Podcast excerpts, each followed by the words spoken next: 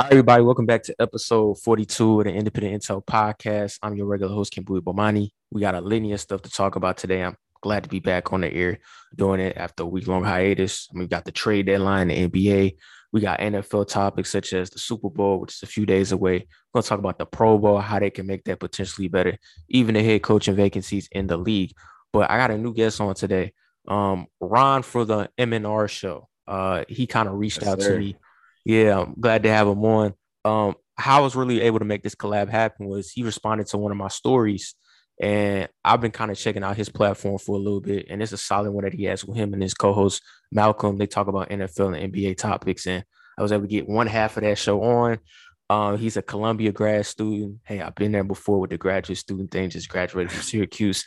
We've both been in that journalism school field. So before we dive into the topics, Ron, man, how you doing? How you been? Um, what's been going on in your life so far and what you really excited to talk about on this pod? Uh well again you know thanks. Definitely glad to be on the pod. Uh yeah again from the mnr show. Uh i mean life you know life is good. I mean you know journalism grad school columbia is ivy league has been you know it's been a lot. I'm doing some every week with my workload. That's been keeping me busy it's really just like school podcast and we'll see what comes after that. So so I think I've been my head has been on straight. But I'm I don't know. I'm excited to talk about the NFL playoffs and the line. Both of those I'm excited to talk about. Yeah, man. You heard the man Ronald Harrod Jr. Hey man, I've been a part of that graduate school mayhem. You know, a few months ago, I finished out at Syracuse, and it's different stuff every day, but it's always a good program. It was a unique perspective for me, a unique opportunity coming from Jackson State to Syracuse, and then we're doing a virtual thing. So it's a grind, yeah. but it's worth it able to get connects. I got to like see tons of people. Like Iron Eagle stepped into our class and was like talking to us. So that was dope. So, you know, it's all gonna be worth it in the end. So I mean, hope you enjoying it. It's a process and a grind, but it's gonna be worth it though in the long run.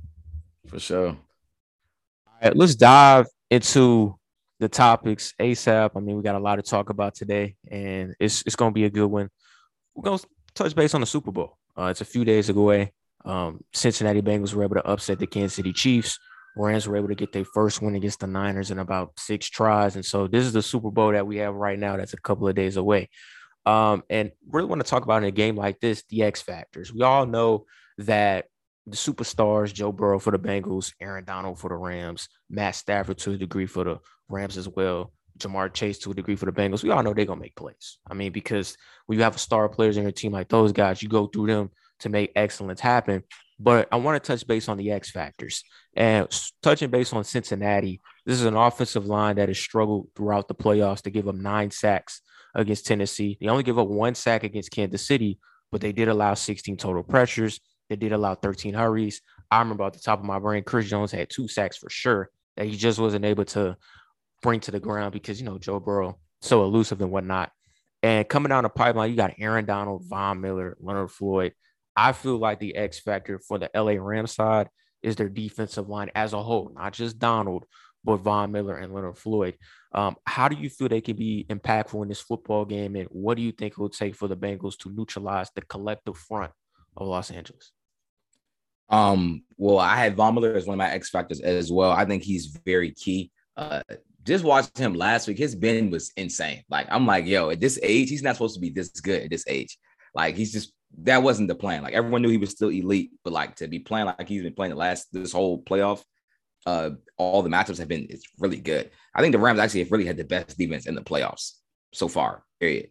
Um, I'm excited to see what Ramsey can do as well with the pass rush, then with the pass coverage. Uh, it's gonna be hard though for the Bengals to be able to stop this team. It's gonna have to be the quick passing game, and that's not what they do. Like, I mean, against the blitz, Burrow has historically been throwing the ball shorter than most quarterbacks against the blitz. But it seems like the Rams might not even have to blitz to get pressure in this game. They might can drop seven. So it's it's going to be real interesting. I can't wait to see what they do against Don, uh, against Aaron Donald. He literally was. I think his quote is like, "Yeah, like I've been waiting for this moment." Andrew Whitworth's like, "Yeah, if, if we win this, like I'll probably retire. This is all I need." The Rams just are so all in, and I, am not saying the Bengals aren't. Because clearly you can't make the Super Bowl by being all in, but it's like they're still playing on house money they're still so young. The Rams kind of like they have to win this so much more. So I like they'll and they have a lot of veterans. You have Odell on the side. We're talking about the D line right now. I think that I think that D line is going to be hungry. And then you still got like Leonard Floyd, somebody that was wrote off. Terrell Lewis from Alabama, somebody that was wrote off. Like you have guys that are hungry on the Rams D line. And I love Burrow, but hopefully he comes out this game upright. Yeah, look, the Cincinnati O line is a problem. They survived it against Tennessee. Uh, like I stated before, Chris Jones had two sacks in his grasp. He wasn't able to bring down, so that kind of made yep. Cincinnati's pass blocking grade look a lot better than it was. But I'm listing these names. You know about Aaron Donald, 87.0 pass rush grade throughout the playoffs, yeah. 10 hurries, four hits, two sacks. Von Miller, who we can kind of, I, I for sure, when they got Von Miller, thought his best days were behind him. But I did acknowledge sure. being alongside Aaron Donald helps a lot. It's helped Leonard Floyd a ton um, since he went from Chicago to the Rams. And so during his playoff run, 90.5 pass rush grade, two sacks, 13 hurries during the postseason. And so this D line as a collective is a problem. And I think, like you stated, a quick passing game is going to be the way for Cincinnati. And they had a lot of empty possessions, I felt like, against Kansas City that uh, could have been a lot worse if the Chiefs had the front that the Rams have. And like you stated before, kind of round it all up for the Los Angeles, they built this team to get to this moment. Um, they were in the playoffs a few years ago and they didn't show up. Well, offensively, they didn't show up at all, which is why they lost to New England.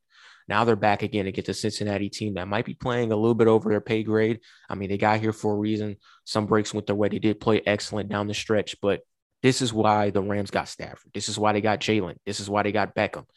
They're all loaded from front to center at the skill positions and within the D line. And I think we can both acknowledge this was the worst possible matchup for the Bengals, having a team like the yeah. Rams who have the skill position out wide with multiple receivers and Kupp and Beckham to test their corners, to test their secondaries. And I'm gonna get to that because I feel like the secondary is like the Bengals X factor on their side. And then you have the interior rush of Donald. You have the edge presence of Floyd and Von Miller. And I've always stated the weakest link of the Bengals offensive line is the right side. And if you're able to have a guy like a Von Miller lined up against whoever is on that right side, and then you know what Donald can do against anybody, it's gonna be a tough, long day. And so I feel like for the Rams, it's the D line as a collective. I know a lot of people have been enamored by the Ja'Marr Chase, Jalen Ramsey matchup, and that's gonna somewhat matter. But if you yeah. can't block the trenches, it doesn't matter who's covering who or who's catching what. You're just not gonna have enough time to make the pass plays. Um, Cincinnati's X factors. I think it's their safety play, the duo of Jessie Bates and Vonn Bell. Um, Jessie Bates really throughout the season, his PFF grade was disappointing. Um, he had a 53.4 coverage grade during the regular season. Yeah. And that was a huge drop off because last year he was the number one safety in PFF ranking system. And he had such a phenomenal year to where when he got franchise tagged, a lot of people thought he could replicate the season he had the year prior to secure a massive pay grade this offseason. Didn't happen, but he showed up in the postseason. 88.6 pass coverage grade during the playoffs. He's allowed three catches on eight targets, three forced incompletions, an interception. He had the amazing pass breakup that allowed Vonn Bell to get the pick on a deep shot to Tyreek Hill in overtime because honestly, he was in great position. The throw wasn't bad by Patrick Mahomes. If Bates wasn't there to be in play to make a play on the football, we might have a whole different conversation. And then Vonn Bell, the former state, two defensive stops and a pick during a 70.7 postseason coverage grade as well. So their safety play has been phenomenal. I thought the Rams utilized San Francisco's suspect safety play and coverage to their advantage to be able to stop their passing game. Kupp and Beckham can take the top off the defense. How important do you think Bates and Bell are as the last line of defense to kind of make up for a cornerback play that's been decent, but in a grand scheme of things, has been playing a little bit above the parade grade and at times can be underwhelming and pass defense. Yeah, because with Bates, he's one of like one of the last like deep safeties, right? Like they run a lot of deep safety. So he has a he has a a tough role back that he has to fill. I think that's why you probably saw a big drop in his coverage grade because there he's asked to do a lot. And it's gonna be it's gonna be interesting. I do like both of their safeties. I just don't know what their and you know what's gonna help them too is that Higbee's out. I know he was I would know he wasn't gonna play until today. He got put on IR. So the tight end is not a matchup they'll probably have to worry about, but Odell, he's been really good. Like just having a deep threat, it just shows like that's just such an important piece to an offense, and he just he's been taking the top off. And that's been, I think that's been Kupp was to eat regardless. But now you have someone where he's getting a little bit more space to work in the middle. It's going to be hard for those safeties to be able to contain those two guys. Um, I mean, you know, as a you know, as our resident Dallas Cowboys fan right now on this podcast, Chidobe Awuzie, um, really good regular season. We all knew he had it in him. You saw the flashes. In the postseason, his grade has dropped like I think 40 points. It's a really big drop.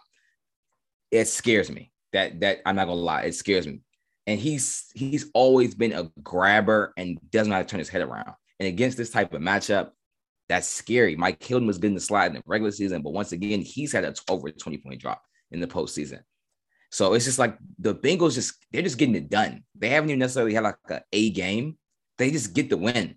Like it's just that's the that's why it's that's the hard thing about the matchup is that some of the players haven't even played an A level, but they just like make the play at the right time. You, you got in there with Bates, like they're just making the play at the right time. But I think overall, the Rams are going to have to separate early. I don't want to keep this Bengals team around, and I think that they're going to go after the corners, though. At least that's what I would do if I was in the Bay. That's huge. I mean, you say you have to separate against Cincinnati every playoff game. Well, with the exception of the Raiders game, because they were kind of ahead most of the time. But against Tennessee and against Kansas City, they always hung around, especially when it yep. felt like Tennessee and Kansas City had a chances to pull away. They were always in the peripheral vision, and that allowed Burrow and the offense to slowly but surely grind it out by running the ball, riding with Tee Higgins. The cornerback situation is is a great point you brought up. Look, I think um, Hughes is their best corner. The problem is he plays in the slot. And you just talked about how in the slot his grade is wood down expeditiously, mainly because he's been in matchups where sometimes he's on the outside, sometimes he has to pick up guys on crossers and whatnot. His responsibility is being elevated as well. I like Awuzie, but Awuzie's biggest problem is you just stated it. He doesn't play the ball yeah. particularly well. And Eli Apple has just come out and said that he wants to guard Odell Beckham because he knows OBJ from New York. And that's fine, but – my problem with Eli Apple is also he doesn't play the ball at times, and it's a confidence thing with him. At times, he has all the intangibles and the ability to be a solid corner in this league, but he kind of gets down on himself and whatnot as well. What helped the Bengals against Kansas City? They dropped eight in coverage in the second half, and we're basically like, we don't believe Kansas City's going to run the football against our three man front, and they did. Why didn't they? I don't know. We'll never know. The Rams will. Sean McVay has slowly but surely involve the running game within this team's offense again under Matthew Stafford. It's taken a lot of pressure off of Stafford. Now, Stafford has made big time plays against Tampa Bay and against the Niners for this team to get where they are. But Cincinnati's not going to have the luxury to just drop eight in the box and feel like they can win that way. The Rams will run against that defensive look. So I honestly feel like it's going to come down to the safeties because their corners are very suspect. They're playing against route runners like Beckham um, Kupp, and even Jefferson that can put you on your heels with their ability to get in and out of their breaks. And so now those safeties at the last line of defense, especially Jessie Bates, are going to have to make up for the miscues. And if Bates could come away with another great performance and help this team win, like he's been able to do during this postseason, that elevates his stock even more in the offseason. And Cha-ching. you know, the and the money and the money's gonna come rolling in. And we know the skinny about the Bengals. They're cheap and it's worked out for him so far. Like they've been able to get Hendrickson, Awuzie, Eli Apple on cheap deals and draft high up and make no make no mistake with the selections like Joe Burrow, Ja'Marr Chase. It's helped. But when you have this type of success and guys play well, you tend to lose guys. And you're gonna have to make up for it for that way. And before we move on from this topic, Cincinnati's had a dream season. But I heard on your MNR show, you feel like this is Cincinnati's best chance. And whether win or lose, um, they're going to have some big decisions to make. And Carson Palmer made a statement uh, that kind of went viral where he was like, Joe Burrow, eventually, when the season is over, is going to gauge how invested Cincinnati's ownership is going to be in terms of continuing to make this team a title contender. Um, do you have trust, faith, and do you believe that Cincinnati has something going that can continue into being a consistent AFC contender? Or do you feel like it potentially could be just a flash in the pan? Uh, a little, I'm kind of cheating because it's a little bit of both. Like I think Burrow's going to be good regardless. It's like Carson Palmer when he played. Carson was was amazing when he played. But it's like uh, again, I don't trust Mike. I think Mike Brown's the owner. I don't trust the owner. I mean, he's he's trying to be Jerry Jones, and Jerry hasn't done good at that role either. And he's a worse version of that. Like he's a cheap version of Jerry Jones. Think about how that sounds to everyone listening, a cheap version of Jerry Jones. I don't want any parts of that. So it's just like, oh man, like, like you you made a great point. Like they got Hendrickson on a great deal, Awuzie on a great deal, and they're playing to me a little bit better, like you said, than they actually even are. To replicate that, we know how hard it is to replicate defense Period. It's, it's, it's going to be tough for this team. Joe Mixon, he's uh, he's almost he's reaching the 400 touch mark. We know what that means. We've seen Derrick Henry, we've seen McCaffrey. Next season, will he be able to survive next season? And they went to the playoffs, and we all know they add an extra game. This is really, I think, going to be the Bengals' chance. He might, I said on the M&R show, this might be a Marino type year. I hope it doesn't. Marino went one time. People fault him for that. It wasn't all Marino's fault. It's like were the Dolphins as invested in Marino as they could have been, like an Aikman? They weren't. The same might be for Burrow. Mahomes, they're going to invest in Mahomes. Are they going to invest in Burrow? Like, so it's going to be. I don't think they will. Like, I think Ja'Marr Chase will be there, just like Ocho Cinco was always there for Palmer. But the other pieces are going to be so volatile, and the timeline of the team is similar. So I think the O line does get better next year, but I think the defense is going to take a drop. And with the Jessie Bates one, I'm not sold they'll retain him. I'm not sold. Guess there's no reason to be sold until we see it. So I, I think this I think this could be a Dan Marino type year for Joe Burrow. And I hate to say that because I'm a fan of Joe Shiesty. But yeah, I think, I think this could be a Dan Marino type year. Yeah, here's here's the unique situation about Cincinnati. We've seen Buffalo and Kansas City the past three years be invested in what they have on their squad. They realize Josh Allen, Pat Mahomes, they're legit. We're committed. This is unique territory for the Bengals. Now, when they drafted Joe Burrow first overall, I didn't really appreciate guys coming out here being like, oh my God, Cincinnati's going to take Burrow. Burrow should demand to get traded. Cincinnati's yeah. trash. I'm like, they haven't been that trash. I mean, they were in the playoffs like a couple years ago. The yeah. issue with the Bengals at that time was they were in the playoffs and then Marvin Lewis couldn't win a playoff game against some very weak competition. Ding, ding, ding, losing to the Chargers at home. I don't, on Pittsburgh. Yeah. We, the story goes on and on. However, what we can't ignore is the Browns are very cheap. Paul Brown, who owns the Bengals, him and his son are cheap. And the cheapness has been evident in the transactions that they've made. I kind of had this conversation with somebody online um, because when Palmer made his statement, a lot of Bengals fans got sensitive and were like, man, Palmer, you didn't do anything. Burrows outdid your whole career in like two years. I'm like, yeah, that's kind of true. But Palmer's not lying because he knows the guys up top running the Bengals, they haven't went anywhere. They're still there. And it's like we said, the deals that they've made, they didn't pay Carl Lawson. Instead, they overpaid for Trey Hendrickson. It worked because Hendrickson has been phenomenal the past two seasons. For now, um, it worked. For now, it worked for now. They didn't pay William Jackson. Instead, they took a cheap deal with Chidobe Awuzie. And we're starting to see it now with Jessie Bates. Jessie Bates should have been extended last off season. They said, no, we're not going to make the payment. We're going to dare him. We're going to dare to see if he does it again on his contract year, franchise tag. And to be honest, he didn't in the regular season, but he's balled out in the playoffs. So that can come back to bite him we know regardless what happens in the Super Bowl, they're going to pay Joe Burrow. They should. They're going to extend him. I think they're going to extend him this offseason. We know Ja'Marr Chase isn't going anywhere. He's locked in. But Tee Higgins is probably going to man some bread down the line because I think as long as he is alongside Ja'Marr Chase, he's going to have a chance to get a thousand yard seasons. When he comes up, I don't think they're going to be able to keep him. I don't think they're going to be able to keep Jessie Bates. So now what it comes down to is, and I know this as a Saints fan, to have consecutive years of playoff success, you got to hit it in the draft. You do. And I looked at Cincinnati's draft history. For the most part, when they're not picking like top overall in the first round, where it's a no brainer, like number one overall, you got to take Burrow. Number three overall, it's either Penei Sewell or Ja'Marr Chase. You can't go wrong with either one. When they have to pick in the middle, it hits a little different. Jonah Williams, I liked a lot. He got picked 10th overall a few years ago. The problem is he can't stay healthy. So his impact is a little bit up and down. They took a chance on a Drew Sample in the second or third round. It doesn't hit the same. And so now Cincinnati, they're not going to have the luxury to be picking in the top five anymore. They're a good team. I think they're going to be a team that's consistently going to win eight to 10 games. So when you're picking in the middle of drafts now, you got to scout a little harder. You got to take some chances and they got to pay off because if they don't, you will pay for it long term. And we all agree um, with the cap space that they have now this offseason, they're going to get somebody for the offensive line. Wouldn't be surprised if they throw a bag at a Terron Armstead. But eventually in the draft, you got to make it work. And they got a big decision with Jessie Bates. I feel like if they lose Bates, that's going to hurt the defense. And we already think the defense is going to take a step back next year. Not having your best secondary player is going to be a reason why. And then the big thing we all have to consider is do I think Joe Burrow is the best quarterback in the AFC North? I do. But Baltimore, when healthy, I think is a better team. Cleveland, when healthy, we got to see what Baker Mayfield does they're going to be a challenger. They swept the Bengals yeah. when they were like a shell of themselves all year. And not really sold on Pittsburgh again until they figure out the quarterback situation. But if they do, that's a team you got to worry about. So with Cincinnati, I agree. This is their best chance. I think win or lose, take advantage of it. But to just automatically like put Palmer's thought process to the side, like he doesn't know what he's talking about. He's a hater. The Browns still on your team.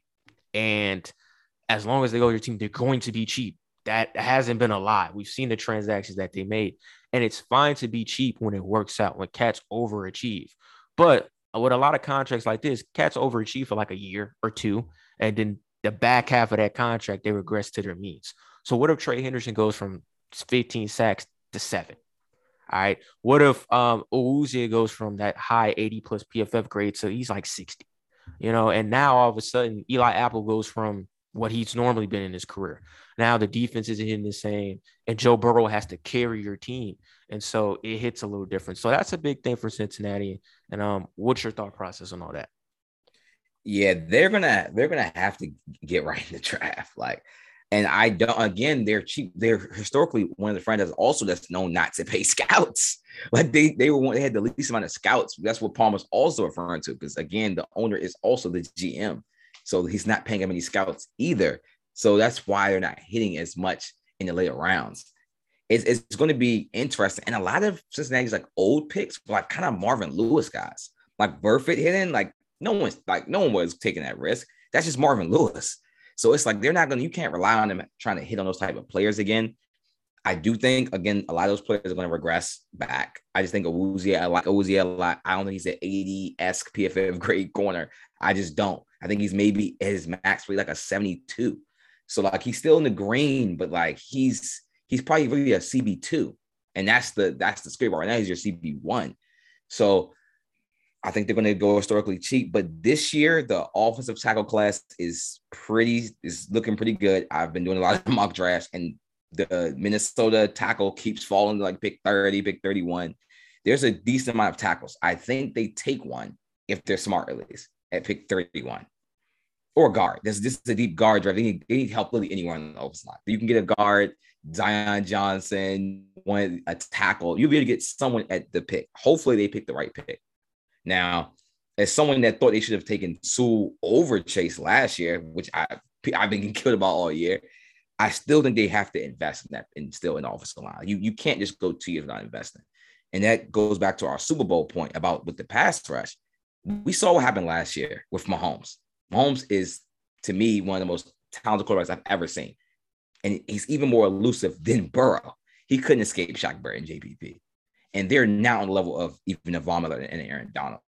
So if this happens again in a, in a Super Bowl where a team is basically getting mollywop because their offensive line is bad, I think that's going to change the trajectory of the NFL. Period. Because if two back-to-back years, like Joe Burrow to me has had the best season of any quarterback this year. So two quarterbacks that have had the best years go to the Super Bowl and don't win because of the O line the NFL philosophy on O line I think changes even harder. And we're gonna see O line O line play being even valued even higher. So that's my somewhat of a hot take this year. If they do get if the if the Rams get like five sacks and they win the game, which I think they will, O line is going to be overdrafted this year in the draft. Like every GM and owner's like, oh no, they can't have them my quarterback, and like before it's too late too. So it's just like I think the O line is going to be is just very key for this team and the linebacker group too. We haven't even talk about the linebackers, but the linebacker that's that's a hard position to kind of draft anyway right now. So I just rather stay away. But overall, the O line and the linebackers. Brought up a great point with the O line. That would be two years in a row where a star-studded quarterback from the AFC crumbles because their offensive line can't hold up. And we saw Kansas City the next year; they went out and resolved it. Is Brown gonna do the same for Cincy? I don't think so because he's cheap. So it's they look they took a chance on Chase. Well, I don't want to say took a chance, but they were like, look, we're gonna take Chase over Suh. It's worked out. But then they took Jackson Carman in the second round, and he's not a tackle. He's probably not going to be a consistent guard at the next level. So you're gonna pay for it eventually. And hopefully, I think the worst thing that can happen for Cincinnati, and they're that cheap where I think they could think like this. Let's say they, I'm not gonna even say they win. Let's say they lose, but they lose by like five. And the offensive line kind of did what it did against Kansas City, where they give up a sack, but Burrow isn't terrorized for the most part. I don't want the Bengals front office to go in the offseason to be like, you know what? All we need to do is add one more lineman and we're good. Like, I no, Yeah, I, I think the right, don't do that. I think the best thing that can happen for the Bengals is it's clear early that their offensive line can't hang, and then they resolve that in the offseason. That's really their missing link. And you can build you can build your line through the draft. I just need the franchise to prioritize it. And you just made a statement about NOP scouts. That can explain why, since Marvin Lewis has left, their draft selections have been eh. They've been very mid because at least, listen, Lewis's problem was he couldn't coach his team to playoff success, but he had no problem getting the talent in. Perfect. Green, Marvin Jones, Mohamed Sanu, Jeremy Hill, Carlos yeah. Dunlap, Geno yeah, The talent was there. Uh, with the with the Bengals, eh, it's hard to say. But we're gonna move on to the Pro Bowl. Um, the Pro Bowl last weekend, it was a tough watch. I'm not, I'm not gonna lie, it was bad. But what I did not appreciate was, for starters, early on in the first drive, I'm like, yo, they're not tackling. Like they're not tackling at all. Like what is this? And then when the game was over, the players came out. Darius Slay, um, and then I saw Matt Judon um today came out like, looks, man, it was planned, it was preordained. We were like not gonna go super hard on each other because we don't want to get hurt in a meaningless game. Although Maxx Crosby and um Micah Parsons did try, and it was pretty evident, and they're making some plays, so that's good to see. So um, the old heads, Deion Sanders, Shannon Sharpe, they frowned upon a lack of effort. Deion was like, yo, Pro Bowl used to be an honor to where I would challenge myself against the best in the game to see, are you really like that or not? Shannon Sharpe was like, look, I, I can't watch this. This is this is this is unbelievable. So how with you, Amron, how do you feel about the game? And do you feel the injury perspective um, which is the reason why the players took it yes. completely easy for four quarters. Do you think that's valid? Because you know, after your statement, I'm going to go in depth in mine. I had to do some research on it, and I think it's a little bit overblown. But do you think both perspectives are fair, and where can the Pro Bowl go from here?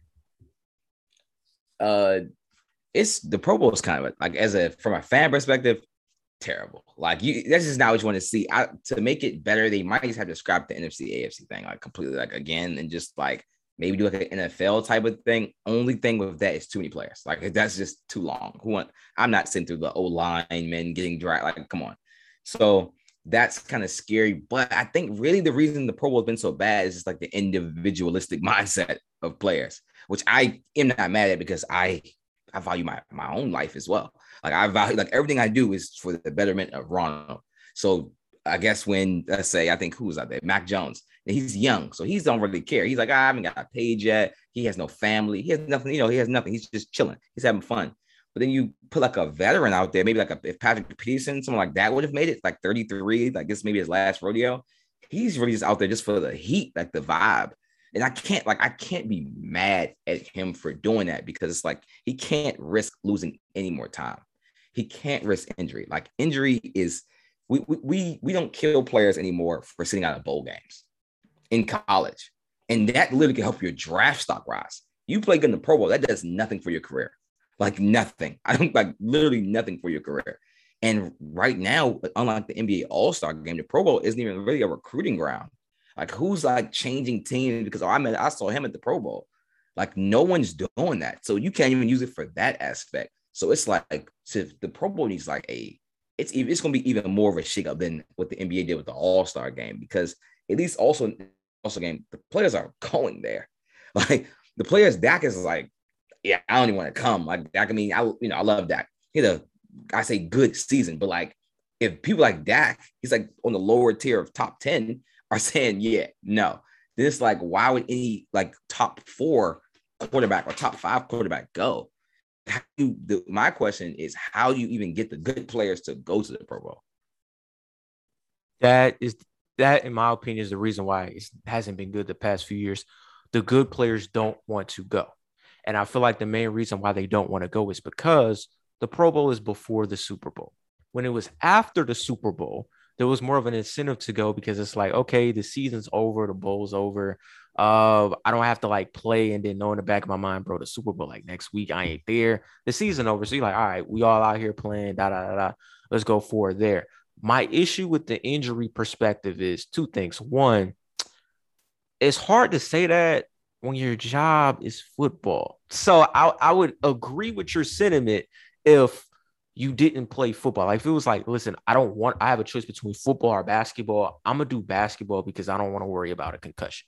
Darius Slay was like, I don't want to get hurt because you know I got this amount of time to like prepare in the off season. But it's like, dog, you you play football for 17 games, and let's be honest, in a contact sport, it is hard to avoid injury. Like we've seen so many injuries in the NFL that have been non-contact. Like you you go for a route, and I can make a case that being carefree with it incentivizes the chance that you do get hurt.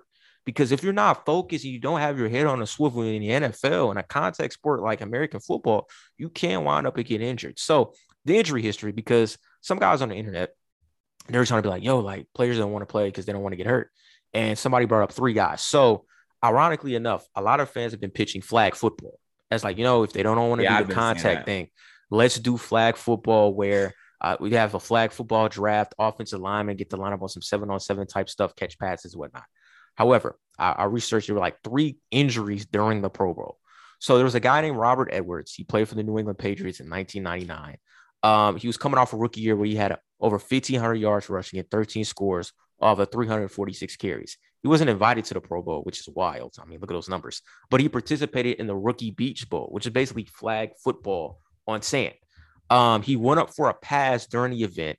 He didn't catch it, but he landed on the ground awkwardly toward his ACL, MCL, and PCL in a flag football game. He was never the same. And he was coming off a phenomenal rookie year where he was in the same running back class as Curtis Martin. So that kind of proves my point. Like, uh, he was in a flag football situation that we advocating for. And he wound up and messed up his whole leg on a non-contact injury where he's just going up for a football. But my biggest thing is the narrative on Pro Bowl injuries. It's overblown. Somebody brought up Tyler Eifert. They're like, whoa, yo, Tyler Eifert got hurt because in oh, 2015, yeah. Jameis Winston overthrew him. He went up for the ball, couldn't catch it, landed down awkwardly on his leg. I was like, yeah, that did happen. But before that, Eifert had like two big time injuries. At that point, Eifert was injury prone. So it's hard to be like, yo, look at injuries where the guy that got hurt, injury prone. And even in that situation, he didn't get hurt off of like a a hit to his legs. He got hurt on a non-contact injury. So I think NFL players could find a way to tackle guys without hurting them in the Pro Bowl. I think they're wise enough to like not go super hard, but it's football where you don't see tackling in any type of football. It's like, what are we doing? And I think one of the ways the NFL could change it, and I put it on my story, is four things. I think one, you got to move it back to after the Super Bowl. That would allow, I think, your best talents to want to play the, the season's over. And I think with the season over, that being the last game, I think guys might more guys might get up for it. I think another thing is maybe incentivize playing in the game because I think a lot of guys they get the Pro Bowl berth, and that's where the bonus is. Like you get the berth, there's your bonus. But if there's an extra bonus, like yo, if you're a Pro Bowl starter and you show up and play the game, you get like an extra 500k. That'll make cat show up. Um, the replacements have to go down because I feel like 15 guys get replaced. So I think you have five replacements for the AFC, five replacements for the NFC. And it's like, all right, whoever submits that they're not going to play, first five that submit that they're not going to play. All right, we'll replace you five. First five on the other side, then five, boom. That's another thing. And then last but not least, like you said, bring the draft back. It was actually a draft for about four years. And I think that's where the best aspect of Pro Bowl football happened during the last decade. It wasn't AFC, NFC yet um, Hall of Famers selecting their teams. I think that's when you got the best out of everybody. I think keeping it the AFC NFC way, it's kind of like, uh, I kind of know you. Uh, it's not the same, but two teammates going against each other, it might bring out the best for sure. And then last but not least, if they're not going to play contact, then we got to introduce flag. I think what the guys need to focus on in the offseason, the NFL, not the overtime rules. How can we make the Pro Bowl watchable? Because the Pro Bowl is not going anywhere. I know a lot of people were like, eliminated. Uh-uh. TV deals are too attached. ESPN, NFL, and the players, they make too much money with the Pro Bowl. Even though they have acid, they get money bonuses for being selected. So it's not going nowhere. So I think the commissioner and stuff, they need to tell the referees, look, man, we can't have cats not tackle next year. They're gonna have to tackle. If they don't tackle, uh, they're gonna pay in some aspect, maybe penalty for not trying that. Out of we gotta have some aspect of talent tackling because tackling is like half of the effort, half of the effort situation of football. But if you're not going to tackle flag football, I think do a draft there and then open up. But the Pro Bowls too. Look, man, it's this is the one time where the old heads I'll give them credit.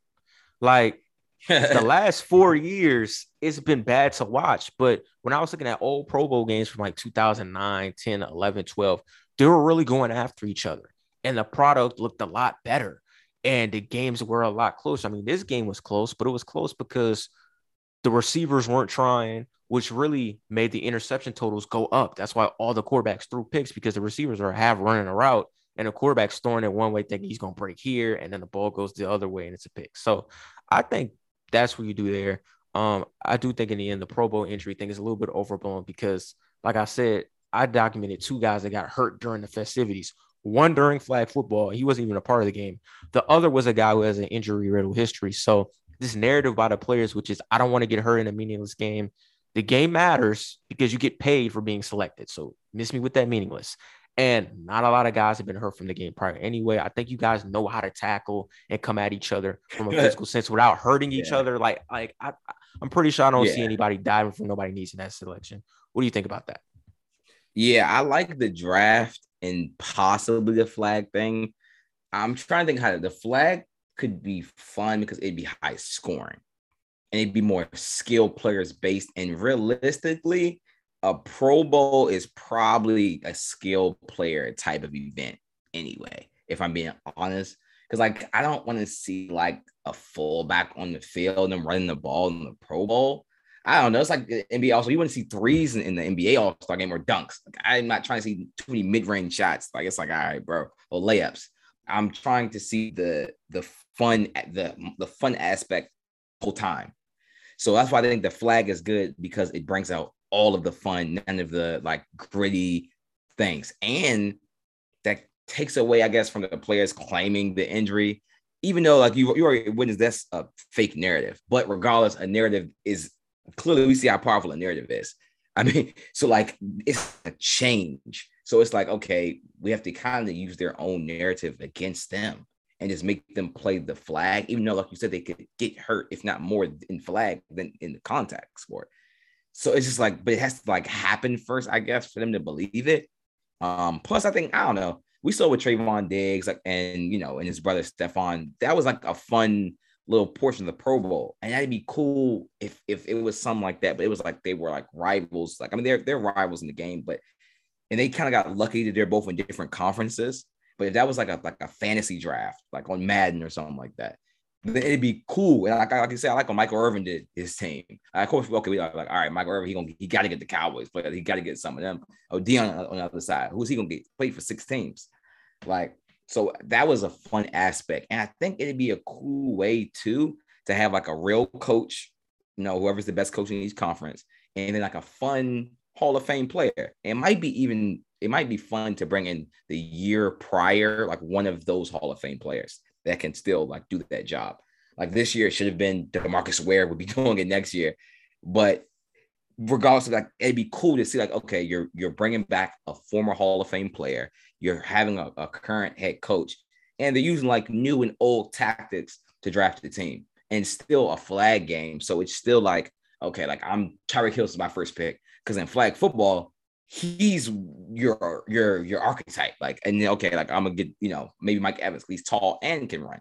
So it's just like it'd be it'd be fun because it's a different game, but everyone's played flag. Everyone's played two hand touch. So it's not a game you would even really have to explain either. Like it, it would be like if, the NFL is like we're gonna we're gonna do flag, the rule like no one would like care about the rules. Like, I mean, you would the rules are pretty self-explanatory. I'm pretty sure they would just take with the an actual flag league. So they would just probably mimic their rules. So I think it really could be done pretty easily, to be honest. They just got to get a little bit more creative and try to bring in some of the old players on the field. Like I would love to see Deion Sanders on the field. Uh, like we said, Michael Irvin, uh, even Aikman or Elway or any of those players on the field, that first step does bringing the old heads back watching just because they're there, or bring Shannon Sharpe. You have a TV personality on the sideline that has a podcast and he works for one of the biggest sports networks. And he knows football. You bring him on the sideline, people are going to watch to see Shannon be what he is going to be. Like people were watching freaking Drewski last week on the sideline. Love Drewski, but this is your call to fame in the NFL. Like this is all you had. This is he was the best part of the Pro Bowl. Like he's hilarious. So it's like you need someone that's bringing energy. So that's why we want energy and speed. That's what's gonna bring it back for me. And you brought up a good point. Like if you include the old heads again to the Pro Bowl festivities, I don't think you're gonna see a lack of effort anymore because the old heads are gonna be like, look, man, I drafted y'all. Y'all better try. Because back in my day, all right, back in my day, and depending on who the old head is, guys look up to Shan- they call Shannon Unk. People look Literally. up to Deion. People look up to Irvin. So when they challenge you, like go out there and win this, they will. And then also, here's the big thing: it's Black History Month. This is when the Pro Bowl happens. The NFL is giving out um appearances like, look, we care about black stuff. So if you tell both teams, look, the winner invests fifty thousand dollars in a black charity, and here, here, here, that's gonna make guys try having a initiative because it's like, yo, um, we want to make sure that we give the most amount of money to a charity that we care for in terms of design around black empowerment. So draft, have the old heads invested because when they're invested, they're not gonna put up with the adversary.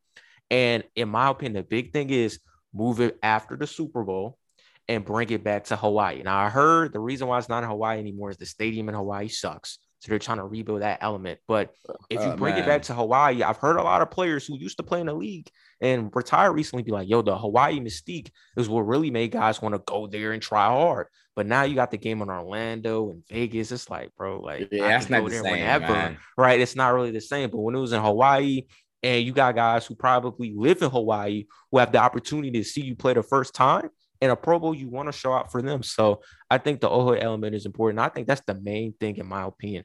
NFL owners, Goodell, they need to focus on that.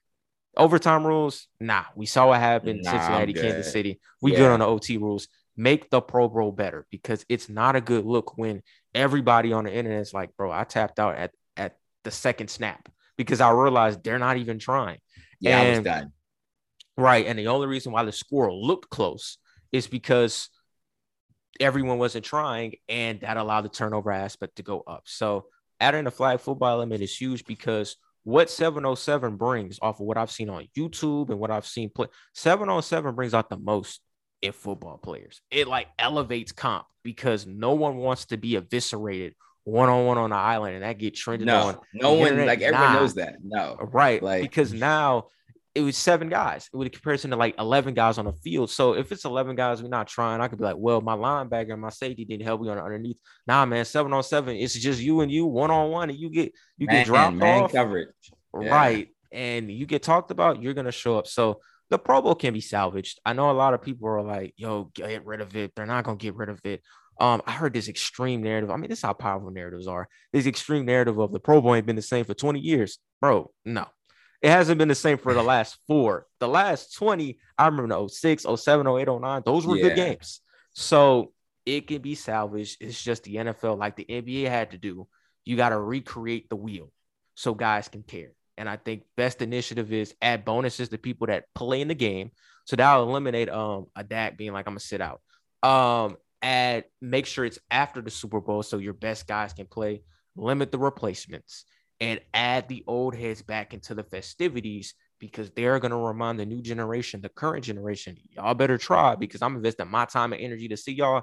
If y'all don't try, especially a guy like Sharpe, Sharpe is a personality. So if you don't try, he will go on his platform and be like, Skip, such and such didn't try at all. And I'm like, I thought you was the best. And you know, cats now feel a type of way when that happens they'll go on Twitter and be like, man, that ain't right. Huh? But so that'll make people show up because you don't yeah. want to let the other generation see you lacking and they will talk bad about you because of it. for sure. Like, yeah, just before I know we probably move on, but imagine if Shannon and Skip on come on the sideline, like on the against, I don't know, it would have been Max and Stephen A.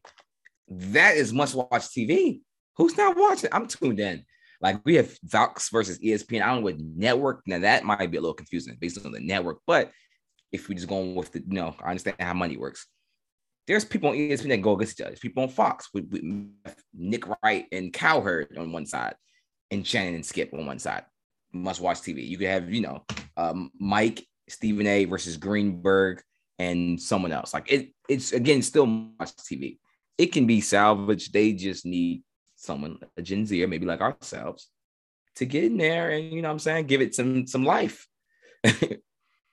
exactly, exactly, indeed. Continue on the NFL carousel on this podcast. We're going to talk about the coaching situation. So all coaching vacancies are filled. We're gonna go one by one. There's nine in all, so we're gonna go one by one in terms of who got the job, how you felt when they got the job, how you think this can work long term. And we're gonna start okay. with the guy that's in the Super Bowl currently, the offensive coordinator for the Rams. Kevin O'Connell is locked in to be Minnesota's next head coach.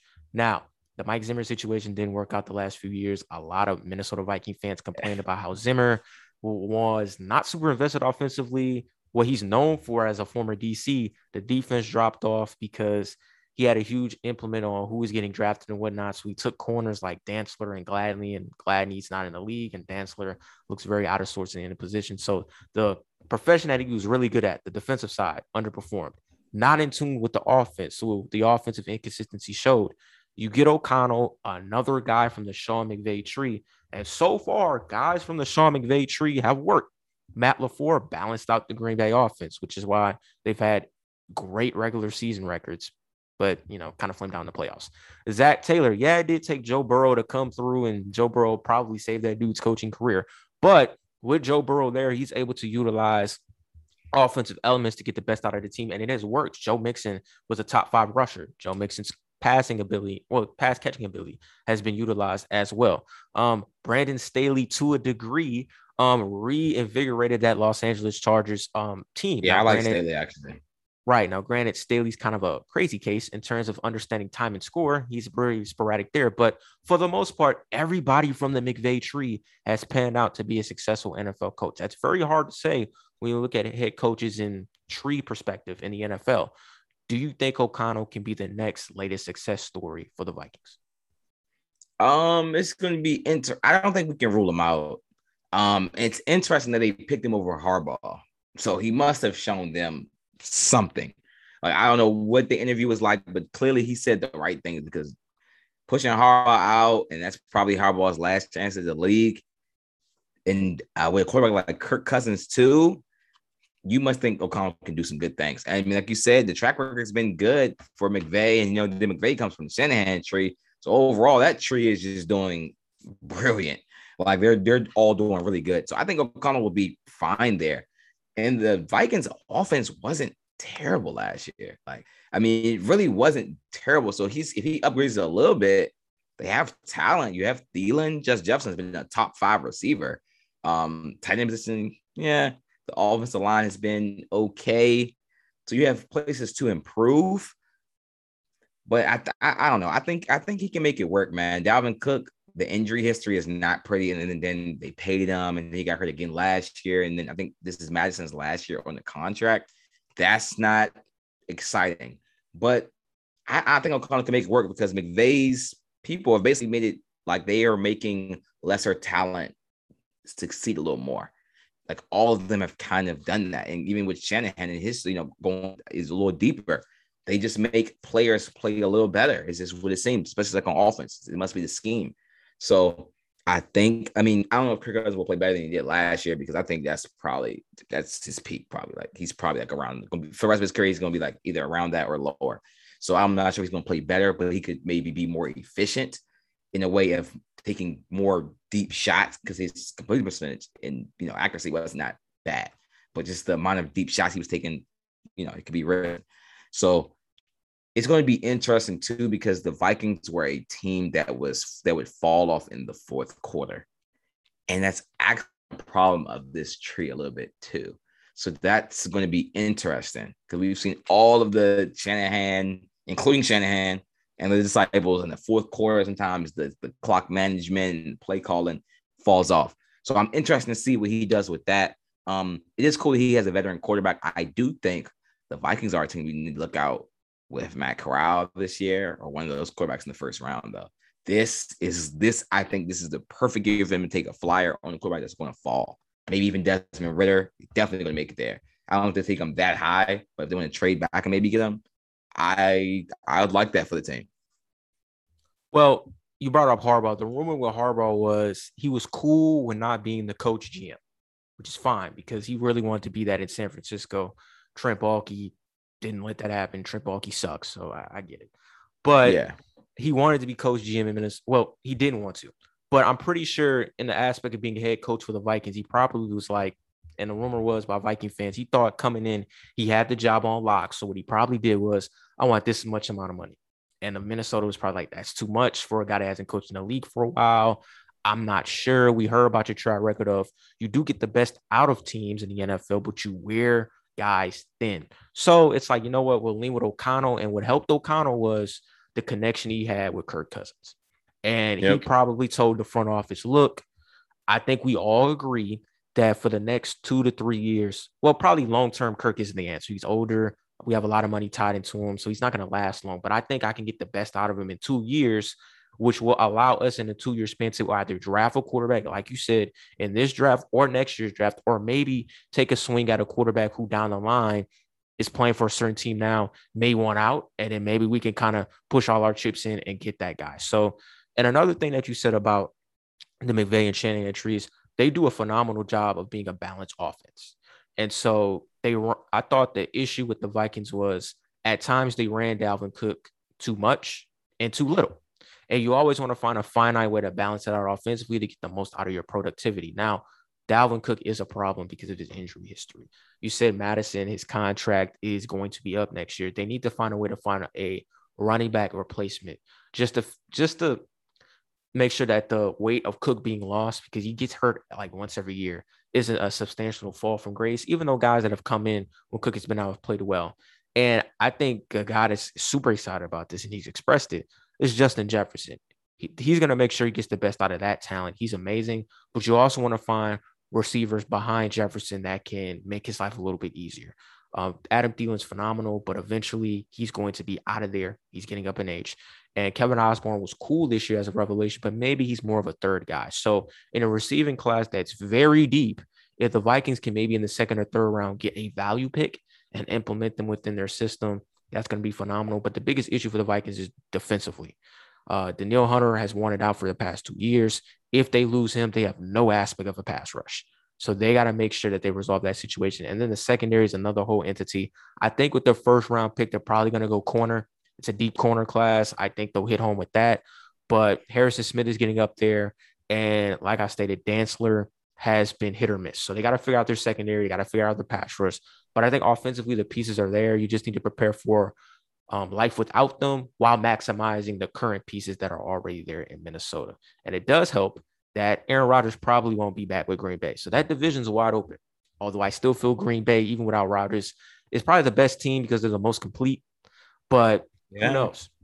So up next, the Jacksonville Jaguars. I think we all thought Byron Leftwich had that job on lock until it came out that he wanted uh, Adrian Phillips to replace Trent Baalke. Khan was like, there's no way that's going to happen. You're either going to coach this team with Baalke in place or not.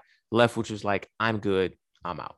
Now, that did open a door for Doug Pederson to be the head coach, who I thought would be a perfect um, selection for the Jaguars when the regular season was winding down. He is now the head coach for this football team. He was a former Super Bowl winning head coach for the Philadelphia Eagles. Now, when Doug Pederson got the job, there was a lot of mixed reviews from guys that were Philly fans and the guys that aren't Philly fans, but just saw Pederson and the Eagles from the outside looking in.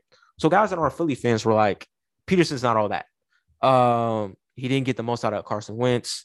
Um, everybody remembers his last season where he um purposely didn't care about winning the last game of the season, which prevented the Giants from making the playoffs. I think everybody remembers him at his worst moments, but Philly fans were like, yo, Pederson was a good coach. The issue was Howie Roseman. Him and Howie Roseman always butted heads. Another issue was Carson Wentz's injury injury history. He was never fully healthy to be there. What I do remember about Pederson was he always got the best out of whatever quarterback played. Carson Wentz had the MVP season before he got hurt. Nick Foles led him to the Super Bowl. And then the year after, when they made that late playoff run and lost to the Saints, he was getting the most out of Foles there. Trevor Lawrence needs somebody that can get the most out of him because I thought he was playing with his back against the wall with Urban Meyer leading the charge. He also runs the football, and the Jaguars have a staple of backs in Carlos Hyde, in James Robinson, and Travis Etienne, who didn't play at all last year because of an injury. How ideal do you think Pederson fits with this team, and could he maximize their ceiling in Duval County?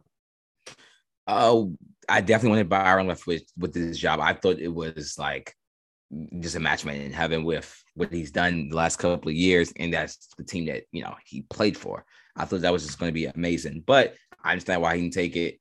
I support that decision. You're in a good spot. kind of ride that until the wheels fall off right now until you get the job you want. But with Pederson, I think he's a really good coach as an NFC East resident. I think he's really good. I think he's better than any coach that's in the NFC East currently. I mean, maybe not Daboll, but we haven't seen him yet, so I can't speak on him as a head coach. So, but like even like going, let's say last year, he'd have been the best coach in, in, in the NFC East. So I truthfully don't didn't understand why he got fired. Clearly, it was the GM. And the GM is crazy that the owner picked the GM over Pederson, and Pederson won the Super Bowl though. And it's, it's it's actually insane. But this is also the same owner that you know fired Andy Reid. So I mean, they have a history of kind of doing that. It, it's insane. I think he works really good with Lawrence though. First, I mean, we know Pederson's a former quarterback. He's a former Super Bowl winning head coach. He won it with a backup quarterback. I, I think I think this is going to be really good for Lawrence's development. I think they're going. I think they're just going all in on Trevor, which is what they should do. Like I, even, I mean, I kind of care about the defense, but like, bro, you got to get Trevor right. I don't care if you don't draft a defensive player and defense is the worst in the league. If Trevor is good and he's developing right, it kind of doesn't matter. You can get the defense right at the time. Like you have to make sure he gets right. I think they're going to do that this offseason in the draft. And I think that Pederson is going to finally be able to build a team that's preferable to him. So ho- hopefully, too, in the Eagles, they never really got the receiver position right. And the Jags right now also don't have any good receivers. And the pick they have, they can't draft a receiver. So I just hope that Pederson doesn't go through another cycle of no number one receiver. Great points indeed. Now, the ironic thing is, Pederson got driven out of Philly because of the GM ownership situation. He's now in a tumultuous GM ownership situation now in Jacksonville. Yeah. So he's really got a whole bulk. He knows what he's doing from a historical context perspective. He does not. Now, you're right. Offensively, they got to invest it all around Trevor Lawrence. This is why everybody's mock drafts went from Aidan Hutchinson in November, number one, to like any tackle available possibly going to yeah. Jacksonville with the first pick. You got you got to pick a left tackle position. Cam Robinson at all. Exactly. Cam Robinson is their best old lineman, but I mean, you can always he's, not, he's average. He's, he's, he's average. Um, it never hurts to get more offensive line depth. I think the biggest thing that hurt Jacksonville last season was they refused to run the football. Like I, I didn't get it. Now, uh, I didn't understand Urban Meyer taking Travis Etienne when he had James Robinson run from a thousand yards the year prior. When Etienne was hurt, he decided to prioritize his Ohio State guy, Carlos Hyde, over James Robinson. Then when they finally started running James Robinson, uh, he got hurt, and that ended his season. So their running back situation is in flux because both of their best backs are compromised with season-ending injuries. You hope when training camp happens, they're both healthy. So I know out of Pederson, he's going to use the running backs. He's going to use a running back community. Everybody's going to get a touch. He's going to use the wheels of Trevor. He's going to use Trevor's um strengths, which I think is his ability to throw on the move, to throw intermediate passes. But you're right, the receiving core is very bad, and it doesn't sound good when I hear their best one, DJ Chark, is a guy that they probably won't retain. Now, you're right, they can't pick a receiver number one overall, but in those second and third rounds, they're going to pick at the top, they got to invest in a deep receiver class. You got to get weapons in there, and I think Trevor's biggest issue was coming out of Clemson. He struggles to throw guys open and he was in an offense where no one could separate to where it was easy for him to kind of line guys up because they were getting open at the top of their routes. You got to get separators out wide for him.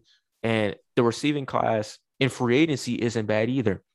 I'd entertain an Allen Robinson reunion possibly or whatnot because we all saw when Doug Pederson had the weapons out wide at receiver during his time in Philly, the most of the offense was orchestrated.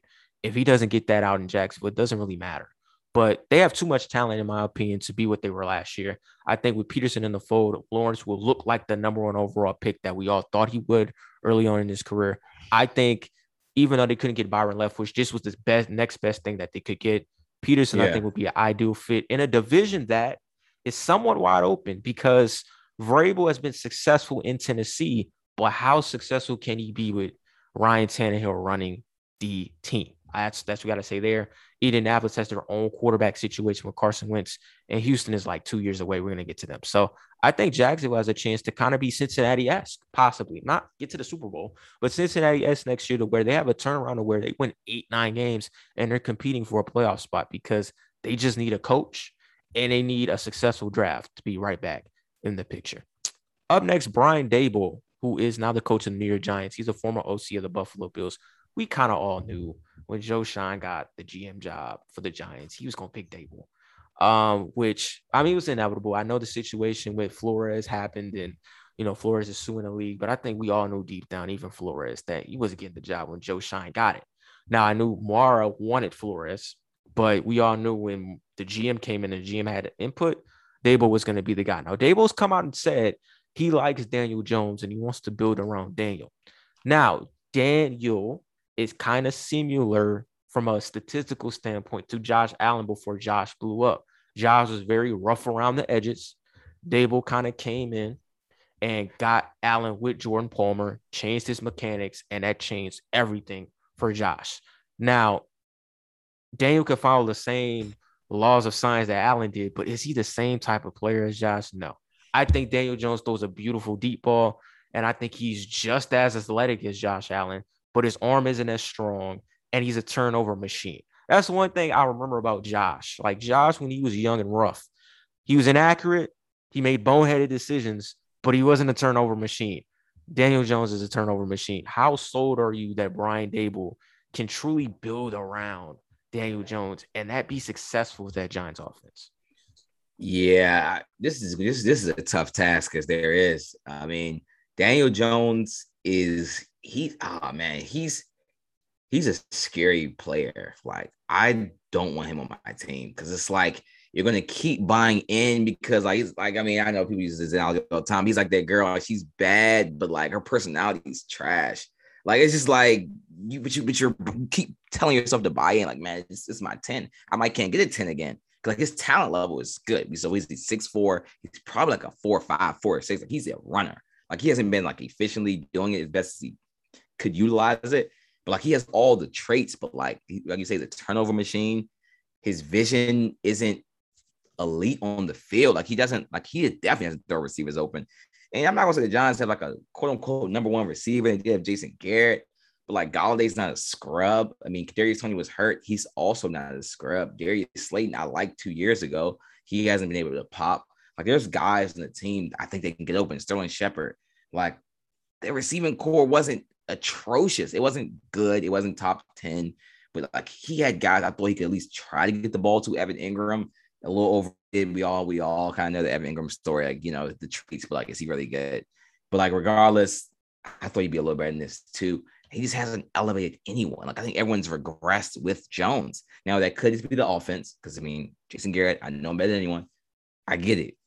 But like I like no one has popped on the whole team, even Saquon Barkley. Like no one, I just his injury as well, but like no one's popped with Daboll. Now, if he can make this work, like I'm just gonna be, I'm, I'm, I'm so, I'm already sold. Like I'll be really sold. I hope he doesn't. As a Cowboys fan, by the way, I just want to raise my hand here. No, you can't see me, but I'm raising my hand saying I don't want to work. So, and I also hope that they do keep Daniel Jones as against the Cowboys fan. I hope that he stays because I'm going to be confident that we have the better quarterback in that matchup every time we play. But once again, Daboll's been really good. I didn't like Josh Allen at all. I mean, I, that's one of my other takes people have killed me about. I did not think he was going to turn out to be this good. Like I just I didn't like that he's kind of changing my perspective on the quarterback that has the traits but isn't accurate. Because in college he just what couldn't hit anything. In his first two years in the league, he couldn't throw anyone open or just hit anyone. Period. So mm-hmm. Dable got with him. He said Jordan Palmer. So I, I, can't. I really can't wait to see. I think Dan Jones is a willing learner. Is the turnovers, man? Like Eli Manning could never get off the turnovers. I don't care how good Eli was. He can never get off the turnovers. That I think, that's like a part of you as a quarterback a little bit. Even Jameis, we say he, he did a little better last year, but it's it's just in him. It's like in his heart. All facts indeed. When, Daniel Jones got drafted, um, I was like, you know what? Honestly, because I was a weak quarterback class. Well, Kyler Murray by far was the best. You had Haskins, who everybody was hyping, never was sold on Haskins. I thought Daniel Jones was better than Haskins then, and obviously he is now. But I thought Daniel Jones' ceiling was was Ryan Tannehill. And last season, he played his best of his career, which isn't saying a lot because during during his early parts of his career, he was a turnover machine. Now, what Daboll's going to do, he's going to come in and he's going to utilize all of Daniel's strengths to his advantage. He throws a great deep ball. Expect a lot of more deep shots. He has solid legs. Expect RPOs where he's utilized more in the run game. Um, but the biggest issue that the Giants have is their offensive line. Andrew Thomas, who was a reach two years ago, looked like a reach no more last this past season. He was solid, and they have two top 10 picks in a class where offensive line is a strength. They need to take two O linemen. If they take a center and a tackle on the other side, that offensive line goes from trash to glorious overnight. And I think that'll open everything up for Saquon Barkley, who I agree, Skip Bayless, who's a whose takes are off the wall at times. He called it his second year. He was like, yo, Saquon is a hit or miss guy. He'll hit the big one, but for the most part, do you trust him to get those between a tackle, three, four yard carries to kind of make a defense slowly go to his knees and then wear you out into the fourth quarter? No. And that's facts. But I think what hurt Saquon is his offensive line isn't good either in terms of run blocking. So that'll only help their pass and run game even more. So, so there's that. They got to get depth around Saquon as well. But I think offensively, the talent is there. The receiving core is solid. Kenny Golladay was a disappointment, but I think a lot of that had to do with the inconsistency at quarterback. I thought we saw flashes with Kadarius Toney. When Sterling Shepard's on the field, he's solid. Darius Slayton, I think, is much more of a threat down the field, and I think within that offense, he can be utilized. So I think Daniel Jones, you're gonna get the you're gonna see the best of him moving forward under Brian Daboll. And I appreciate Giants ownership for acknowledging, look, man, Daniel Jones it's not all on him. We didn't surround him with the ideal prospects to get the best out of him. And that's true. But I also agree, like Tannehill, he is who he is. I think you get much more out of him. But do you expect Daniel Jones to elevate your team? No, which means it's important that the Giants build around his strengths and utilize his strengths to get the most out of that offense because defensively, they're solid, um, even though they took kind of a step down. Um, and also, this is an intriguing part. We're going to get to this team later. It's crazy that Daboll chose the Giants over the Dolphins because you could kind of make a case is Tua better than Daniel Jones? I think he kind of is. Tua's upside is a little bit more brighter because you can make a case. All you have to do is build an offense around Tua. We've seen Daniel Jones at his best and at his worst. So that says a lot in that context as well. Other coaching hire, Nathaniel Hackett to the Denver Broncos. He's Green Bay's former OC. We're going to keep it short with the Broncos. It's clear they got Hackett to get Rodgers. If Rodgers does not go to Denver, does this make this selection for him to be the head man a waste? Or could they potentially get the most out of it in terms of building a functional offensive football team around this squad? I think Denver never gets the head coach right. Just like they're never going to get the, the quarterback right. It's just like if Rodgers doesn't go here, this is like when the Wizards did like the Scott Brooks and you want Durant. Like, bro, that doesn't work all the time. So like you're getting a what is he? I don't I don't even think he it's so many other offensive coordinators and quarterback coaches that I would have gave a job before Hackett. I mean, I it's it's literally insane. The only way I yeah, I, I truthfully don't get it. I, I, don't get it. Then in his press conference, he's like, "Yeah, man, me, me and me and uh, what's the uh, LaFleur? Like, we're gonna see who's the best looking head coach." I'm like, uh, like okay, it's the first interview. I like, I don't know. That just that just threw me off even more. So I look, they do have a chance to get Rodgers, but I'm also looking like I'm not sure Rodgers even leaves Green Bay this year. If he doesn't, like snow like incentive, I guess, unless it's like a crazy package Denver gives. And Denver, I guess, is quote unquote ready for like a veteran quarterback because they have like some receivers and they paid some linemen and the defense solid. But like if Rodgers doesn't go, this is just an L. That's all I have to say. It's an L if he doesn't go there. Yeah, because Rodgers is in the driver's seat. He knows Green Bay still wants him. I don't understand why Green Bay still wants them. If you traded up to get Jordan Love, just move on and build around Jordan Love. Um, he knows Denver really wants him. They hired a guy that he recommended to get a coaching gig, and Denver took the bait. And I think he's also accepted the fact that he might not win another ring. And I think he's looking in his hardware and he's like, yo, I got four MVPs. A lot of people look at me as still that guy. I can leave like Brady somewhat on top in a weird way, where it's like I didn't win the chip, but I'm a two-time MVP. Um, I let everybody know that the last couple year, the year, couple seasons prior, that quote unquote fall off was a mirage. I still got it, and I could leave the man. So he's in a complete driver's seat. I think Denver they messed up when they didn't take Josh Allen, which is crazy because Josh Allen is like the prototypical John Elway quarterback. He's tall, he's white, he has a big arm. I mean, that that's John Elway's type of quarterback. And he didn't take him. And he played in Wyoming, which is like the Mountain West. That's in Denver's locale. And then they didn't take Justin Fields. They took Patrick Surtain. And Justin Fields has shown in Chicago that he has the potential to be it. He was also hindered yeah. by a horrendous coaching staff. And so, yeah, Patrick Surtain worked out. But did you really need another corner? Um, or did you need a quarterback to come in and open up the talent that you have offensively? They have a solid O line. They have one of the underrated receiving cores in the AFC West. And now they looked up and got Javonte Williams, who's a running back stud to beat. And now you're just missing a quarterback, and you're in another draft class where the quarterback class sucks. Drew Lock's not it.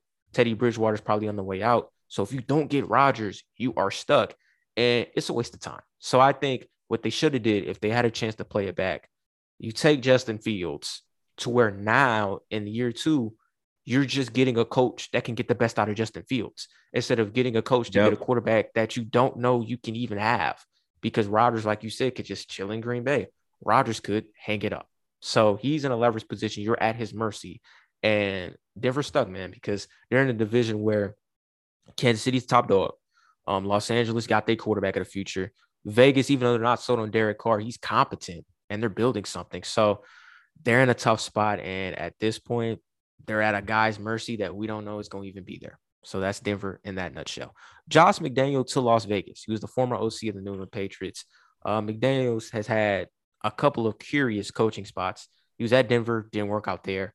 Um, he was in tours, I think, drafted Jay Cutler, and then Jay Cutler had some moments, some other moments, and then he got traded. Um, he was actually supposed to be Indianapolis Colts' next head coach, and then he decided not to go to Indy and stay in New England. Um, he let a fax be known that he wasn't going to be there, which is odd. And now he finally gets a head coaching gig with Vegas. He even got to hire his own GM. Uh, for the Raiders, their team was disappointed that uh, Rich um, Bisaccia wasn't able to get the gig. And we kind of all knew he wasn't going to get it because I think Davis wanted to turn the page in the Jon Gruden era. Bisaccia is an extinction of that era. And as phenomenal as he was, I think the only way he's going to keep the job is if the Raiders like went to the Super Bowl, which I don't think we thought was going to happen. So McDaniels is here, but the question remains Derek Carr. Is he still Vegas's guy? We all knew Jon Gruden did not like Derek Carr. And I think he was trying to force Derek Carr out the picture, but Derek Carr was the only reason why this team was average. So you kind of had to keep him in the picture, in the fold. Now McDaniels is here. Do you see McDaniels going all in with Derek, or could you see Derek potentially on the trading block to where McDaniels can now create a team in his own image? Uh, Carr is getting a little there up in age, so it'd be interesting. But I kind of think he's the McDaniels type of quarterback. His play style just gives what New England used to do. And I think Carr is a top 12 quarterback. He's going to Super Bowl to me, at least. Some people don't agree with a top 12 quarterback. I think he's actually like the last of that class. I think he can really win a Super Bowl with. Like he's like at the like he's like the last guy. Like ah, you win a Super Bowl with Derek Carr. Like I think he's you know he has like a little bit of clutch. He's he has swagger. Like he I think he can get it done. And we see like the receiving core there wasn't excellent. Like with Ruggs, I mean, you know, before the tragedy that happened, he was just kind of get going. But the receiving core there isn't amazing. Like Zay Jones was like a guy they were going to like a lot. So it, it, it's I don't know. They have a lot to work on. Uh, I wasn't. I'm still not that high on Josh Jacobs. I think he's physical, but like it's something about him. I'm just lower on him than other people have been. I think McDaniels is going to work with Derek Carr. I think it's a good fit. I think they kind of do with. I think I think they just work together well. And I think McDaniels kind of needs a veteran. Like we saw he drafted Tebow. Like I'm not. He's not gonna do that again. But like that's like he needs a vet to get himself going. Now, maybe if it doesn't work for a year or two, they they buy in a first round QB, let him sit, then drop Carr. But I think Carr's at least there for this year. I think it can work out. I think they'll. I think they can possibly make. Well, also it, the division is kind of tough. If Rodgers goes there, they're not making the playoffs. That's also the scary part is that they their Carr somehow could possibly be the, the fourth best QB in, in this division if Rodgers goes there. That's like the just a tragedy because that's just the AFC. But that's the now that's the the catch twenty two. If that happens, then they might let him go. Yeah, if Rodgers goes to Denver, you gotta say the AFC West is the best conference and I mean best division in the conference. I mean that's yeah, a conversation to be had for sure. Um, you brought up a great point about Derek. He is a Josh McDaniel type quarterback. you know, Josh McDaniel drafted, wanted, advocated for, and did get Jay Cutler. And Derek Carr is kind of like Jay Cutler if he was sane. Like he has the arm, but he's not super reckless with the arm. Now he's reckless in his decision making, but he doesn't look at himself like I got this big arm. I'm just throw it through a mountain and just hope for the best. He's got a controlled arm that he's able to try at different angles on the field successfully. I did thought this year he was the reason why they lost some games because finally the Raiders defense turned the corner. They got a pass rush, and guess what happened? They looked completely different. Maxx Crosby, who I always felt like was the best pass rusher on the team for four years, finally broke out to the point where everybody nationally recognized him. And then it helped that Yannick Ngakoue on the other side turn the corner and bounce back from that year he had during COVID with Minnesota. Um, the crazy part about the Raiders is I'm going to touch base on their previous regime before I go to the regime that they have now. It's a damn shame that Mike Mayock wasn't able to do what he does best, like select players, because he was the GM. Uh, Gruden had such a hot, heavy input on what they drafted on their team that it clearly showed. Why is Damon Arnette getting picked in the first round? When that happened, everybody was like, he's not supposed to be a first round pick. Leatherwood, why is he getting picked in the first round? That guy's like a day two, three, two pick. Henry Ruggs had the speed that everybody was enamored with because of Tyreek Hill, but you really took him over CeeDee Lamb and Justin Jefferson. Like, I think if Mayock was given the opportunity to do what he did best on NFL Network, which was look at these guys, scout these guys, talk about their strengths and weaknesses, and build the proper NFL team, NFL roster within his image, that team would have been so much better the past three years. But nonetheless, McDaniels is here now. Um, Carr is incredible. Carr fits what they do. fits what they do. They have to figure out the receiver position because they need a speedster.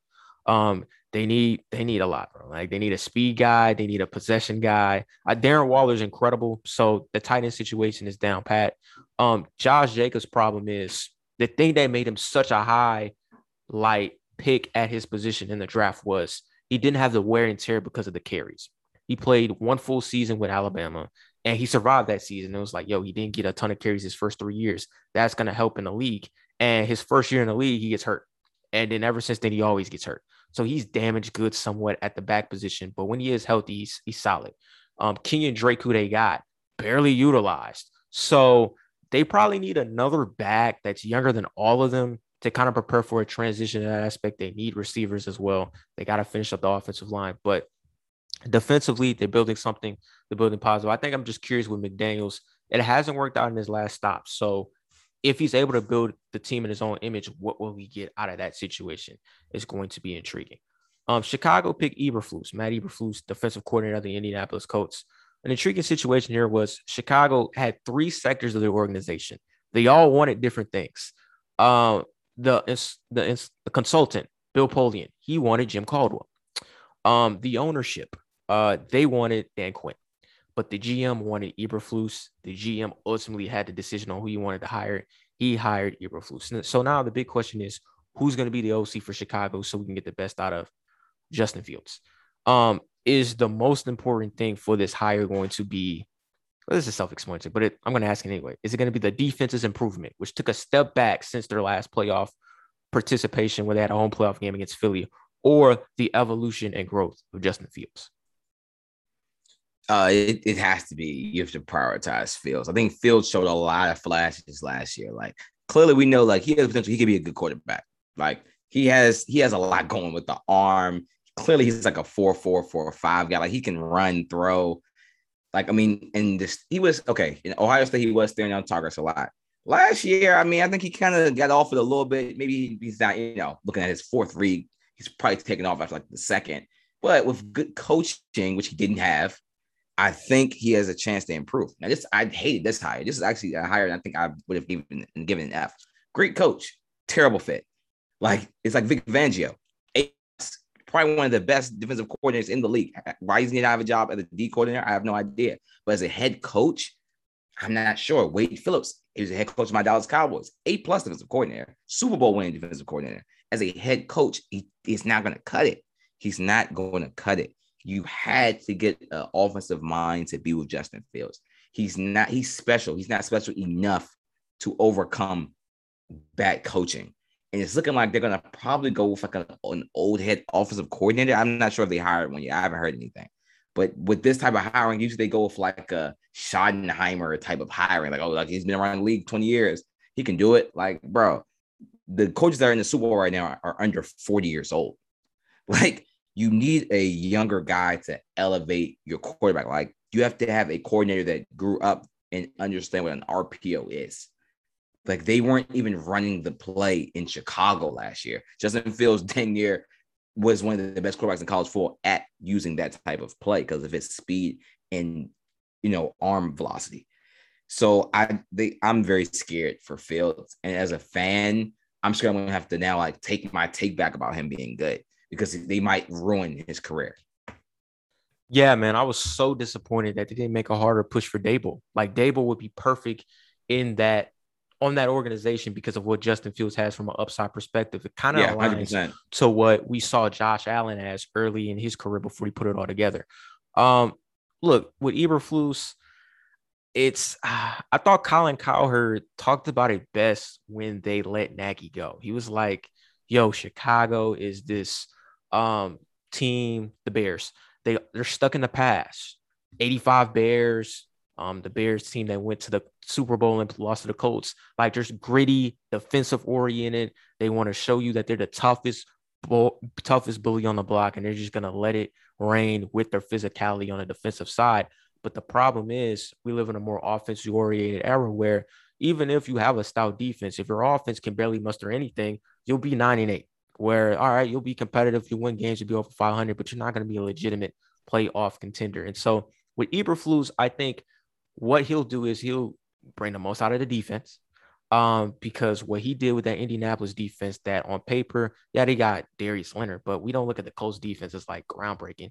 They were like middle of the road, and they made a lot of impactful plays to win games last year, with exception of their poor performance against Jacksonville. So he's going to get the most out of Roquan Smith, Jaylon Johnson.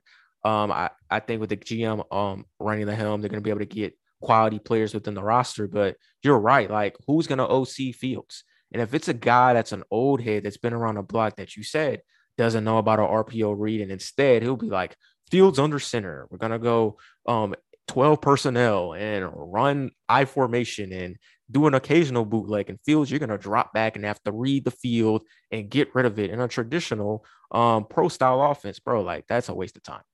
so that's a complete waste of time. And Chicago's at a point where they are not Detroit in terms of they're not completely rebuilding, but they're not Minnesota where it's like they have enough key cocks to where if they get the right coach and they'll be there. They're in the middle. And so everything has to be designed around making sure Justin Fields is prioritized towards being what he should be. We saw Monday Night Football against Pittsburgh, Fields at his best, made a phenomenal big time throws, led a couple of game changing drives to put the Bears in position to win. That sold me to be like, okay, he's that guy the Bears should have made it a priority to where you get a guy that makes sure Fields can be that guy consistently. Instead, they went the Chicago route, which is all right, man. We're to we tried Matt Nagy, OC, it didn't work. So we're gonna go back to our defensive roots. We're gonna get basically Lovie Smith 2.0 with Eberflus. We're gonna make sure we're defensive oriented. We're gonna have great special teams, great defensive play, and Fields is talented enough. He'll figure it out. But he needs growth. He needs evolution. This isn't Burrow or Herbert, where they just step in it no matter who's the OC, they make it work because they're phenomenal. He needs a little bit more grooming to where once he's that guy, then you can probably get away with a defensive minded coach. But it was unfortunate that they went that way. I'm not completely down on it because I do think Chicago's defense took a step back. So having a guy like Eberflus running the DC, you can get the best out of that side of the ball. But if Fields is neglected, then you're back to being what you were under Trubisky before he left. So that's a huge thing. Um, with the Miami Dolphins, this one, man, this confused me, and I want your point. I want your opinion on it. Mike McDaniel is the head coach. He was the Niners' former OC and run coordinator. And the amount of people I saw online be like, wow, that's a great hire. I'm like, hold up. Kyle Shanahan runs that team. And McDaniel was a run coordinator for four years. He just got the position of OC this year. And he was only kind of put in the head coaching conversation because Kyle Shanahan co signed him. Like, yo, he'd be a great OC. Now, other things I heard, he's biracial, he's black. I did not know that. Um, he kind of talked about it in the press conference. Allegedly. Right. Allegedly. He yeah. talked about it in the press conference and he was like, Doesn't matter if I'm black. I'm a human being. I think that's a corny answer. You're better off just not saying anything. But all right, so he's a minority hire that the NFL truly needed. He's going to be the head coach for the Dolphins. My issue with it is off of his track record, I feel like he got the job because he's cool with the Shanahans. At least the past Shanahan disciples were guys that were involved consistently in game management as coordinators. This guy was a run coordinator, didn't know that was a job, and then was an OC for the Niners. But we all know Shanahan's running the operation. So this has a chance to be Zac Taylor 2.0. The problem is Tua isn't Burrow. So are you sold in McDaniel being the ideal hire for Miami? Because you hire this guy to get the best out of Tua. But if he's yeah. not ready to do that because he just doesn't have the skin on the wall to have the full responsibilities of being a coach, period, I don't think that can happen. Yeah, I don't know how I got a job with Kellen Moore. And as a Cowboys fan, I was kind of ready for Moore to go. I'm being 100% honest. But at the end of the day, this is a what have you done for me league. Moore's had two number one offenses. I love Dak. He's not Mahomes. Like two, when Dak has been healthy, they've had the number one offense both times. They were probably going to have the number one offense before Dak broke his leg. So that'd be three years, at least yardage and points. You were, you know, it doesn't really mean as much as it used to mean. But regardless, the number one offense in the regular season is still an accomplishment. He's not even 38 years old. Like Calvin Johnson's like co-signing him, like, yeah, like I remember him in the locker room. And I'm like, yo, Calvin just retired. Like people forget how young Moore is. Like he just got out the league. Basically, he wasn't good enough. But regardless, his track record, he's been good since he's been with Dallas. I'm really surprised I didn't pick him. And again, Dak has developed since he's been with Moore. Undeniable. Now you can say that another coach could unlock Dak a little bit more, probably. But regardless, he's done a good job. I don't know how. I think actually it's probably because they just went to they beat Dallas in the playoffs. It's dumb as that is. It's really a dumb like way to like pick coaches. But like that's probably what got him the job. Because like what else got him the job? It, it means not like money. It's not track record because he doesn't call plays. So it's it has to be just because they beat Dallas. And I think because they only went to the Super Bowl, he's like, ah, I mean, and Shanahan, like the tree. Technically, Kellen Moore has no tree. So I mean, his tree, I guess, I guess he's I wouldn't on the Jason Garrett tree because like they don't even run the same offense. So he's kind of his own entity. So you can't like call anyone about Kellen Moore. And sadly enough, that's probably where Miami messed up. And again, Tua, I don't know. It's just like he just Tua just can't get consistency. He's again, he's another one that I don't think is special enough to overcome dysfunction. Yeah, Kellen Moore, the Kellen Moore takes is phenomenal because he was one of the final three. And you're right, like Dak was at his best under Kellen Moore. Now, I'm not a Kellen Moore fan. I know you're not either as a Cowboy guy. Yeah. I feel like Kellen Moore got overrated as the ideal head coaching candidate because I felt like he made his job a lot harder by not utilizing Tony Pollard and CeeDee yeah. Lamb more. Like there was too many games where Tony Pollard and CeeDee Lamb barely got touches, but we're still handing it off to Zeke Elliott like it's 2016, and we're still yeah. going to Amari Cooper like it's 2017 or 18. So I, I that's that was my issue with Kellen, but it's undeniable, like you said, got the best out of that. McDaniels, I think it came down to Grier has been a part of the Dolphins organization for 20 something years, which means he knows Shanahan because Shanahan has been a part of the league just as long, if not longer. And he probably saw the growth and evolution of Kyle. He see what McVay's doing. He see he sees all those extension of the Shanahan tree. He sees all of that.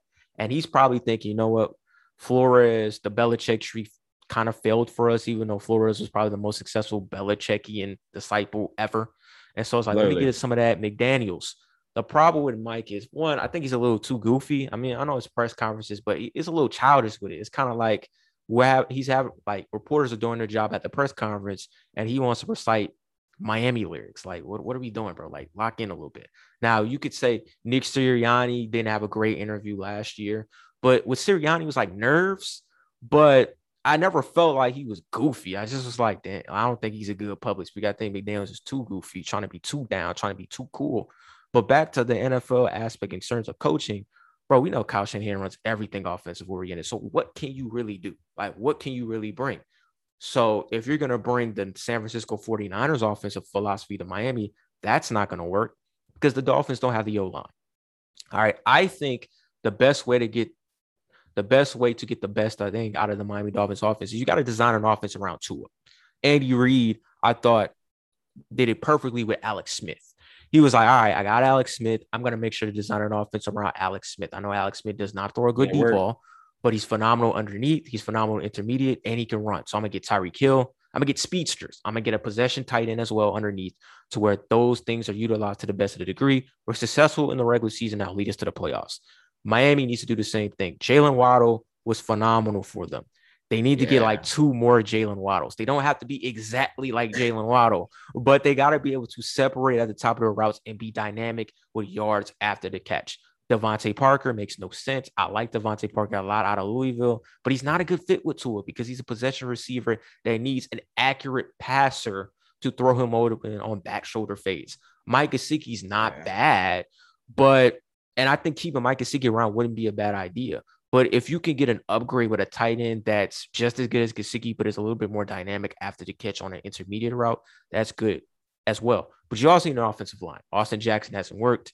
Um, Laremy Tunsil, uh, is he still there? Is he not still there? I'm not sure. The row line as a whole has been in flux for a while. They got to improve that, and you got to get receivers that can be dynamic after the catch and intermediate route concepts with Miami. I heard guys like, yo, if McDaniels comes there, he can use Jaylen Waddle like Deebo Samuels. Please do not do that. Jaylen Waddle is going to get killed and hurt. All right, yeah, Jaylen Waddle was he, he's not Deebo. He's not as big as Deebo. He's not as physical as Deebo in terms of running through the trenches. He was out I think, in and out of the lineup throughout the regular season because of ankle injuries. You need to utilize Jaylen Waddle like Tyreek Hill. All right. Utilize him on jet sweeps, utilize him on slants, receiver routes. The only run concepts he should be utilized is on perimeter runs on the edge. So getting about two more waddles, guys that can kind of make plays after the catch is influential. Improving that O line is phenomenal. But I, again, McDaniels, man, I don't know if he's it. And if it doesn't work for Miami under McDaniels, then they're back at square one. And I think the biggest thing that they're going to kick themselves for is they should have took Justin Herbert. All right, I, like even at the time, yeah, when Tua, even at the time when Tua was the man, like Tua was coming off of the hip surgery. And so, yes, Herbert was a very raw prospect that didn't look good at all in Oregon his last year. He was the most healthiest with the highest upside and with the most strongest arm. All those things matter when it comes to the NFL pre-draft process. That's a no-brainer.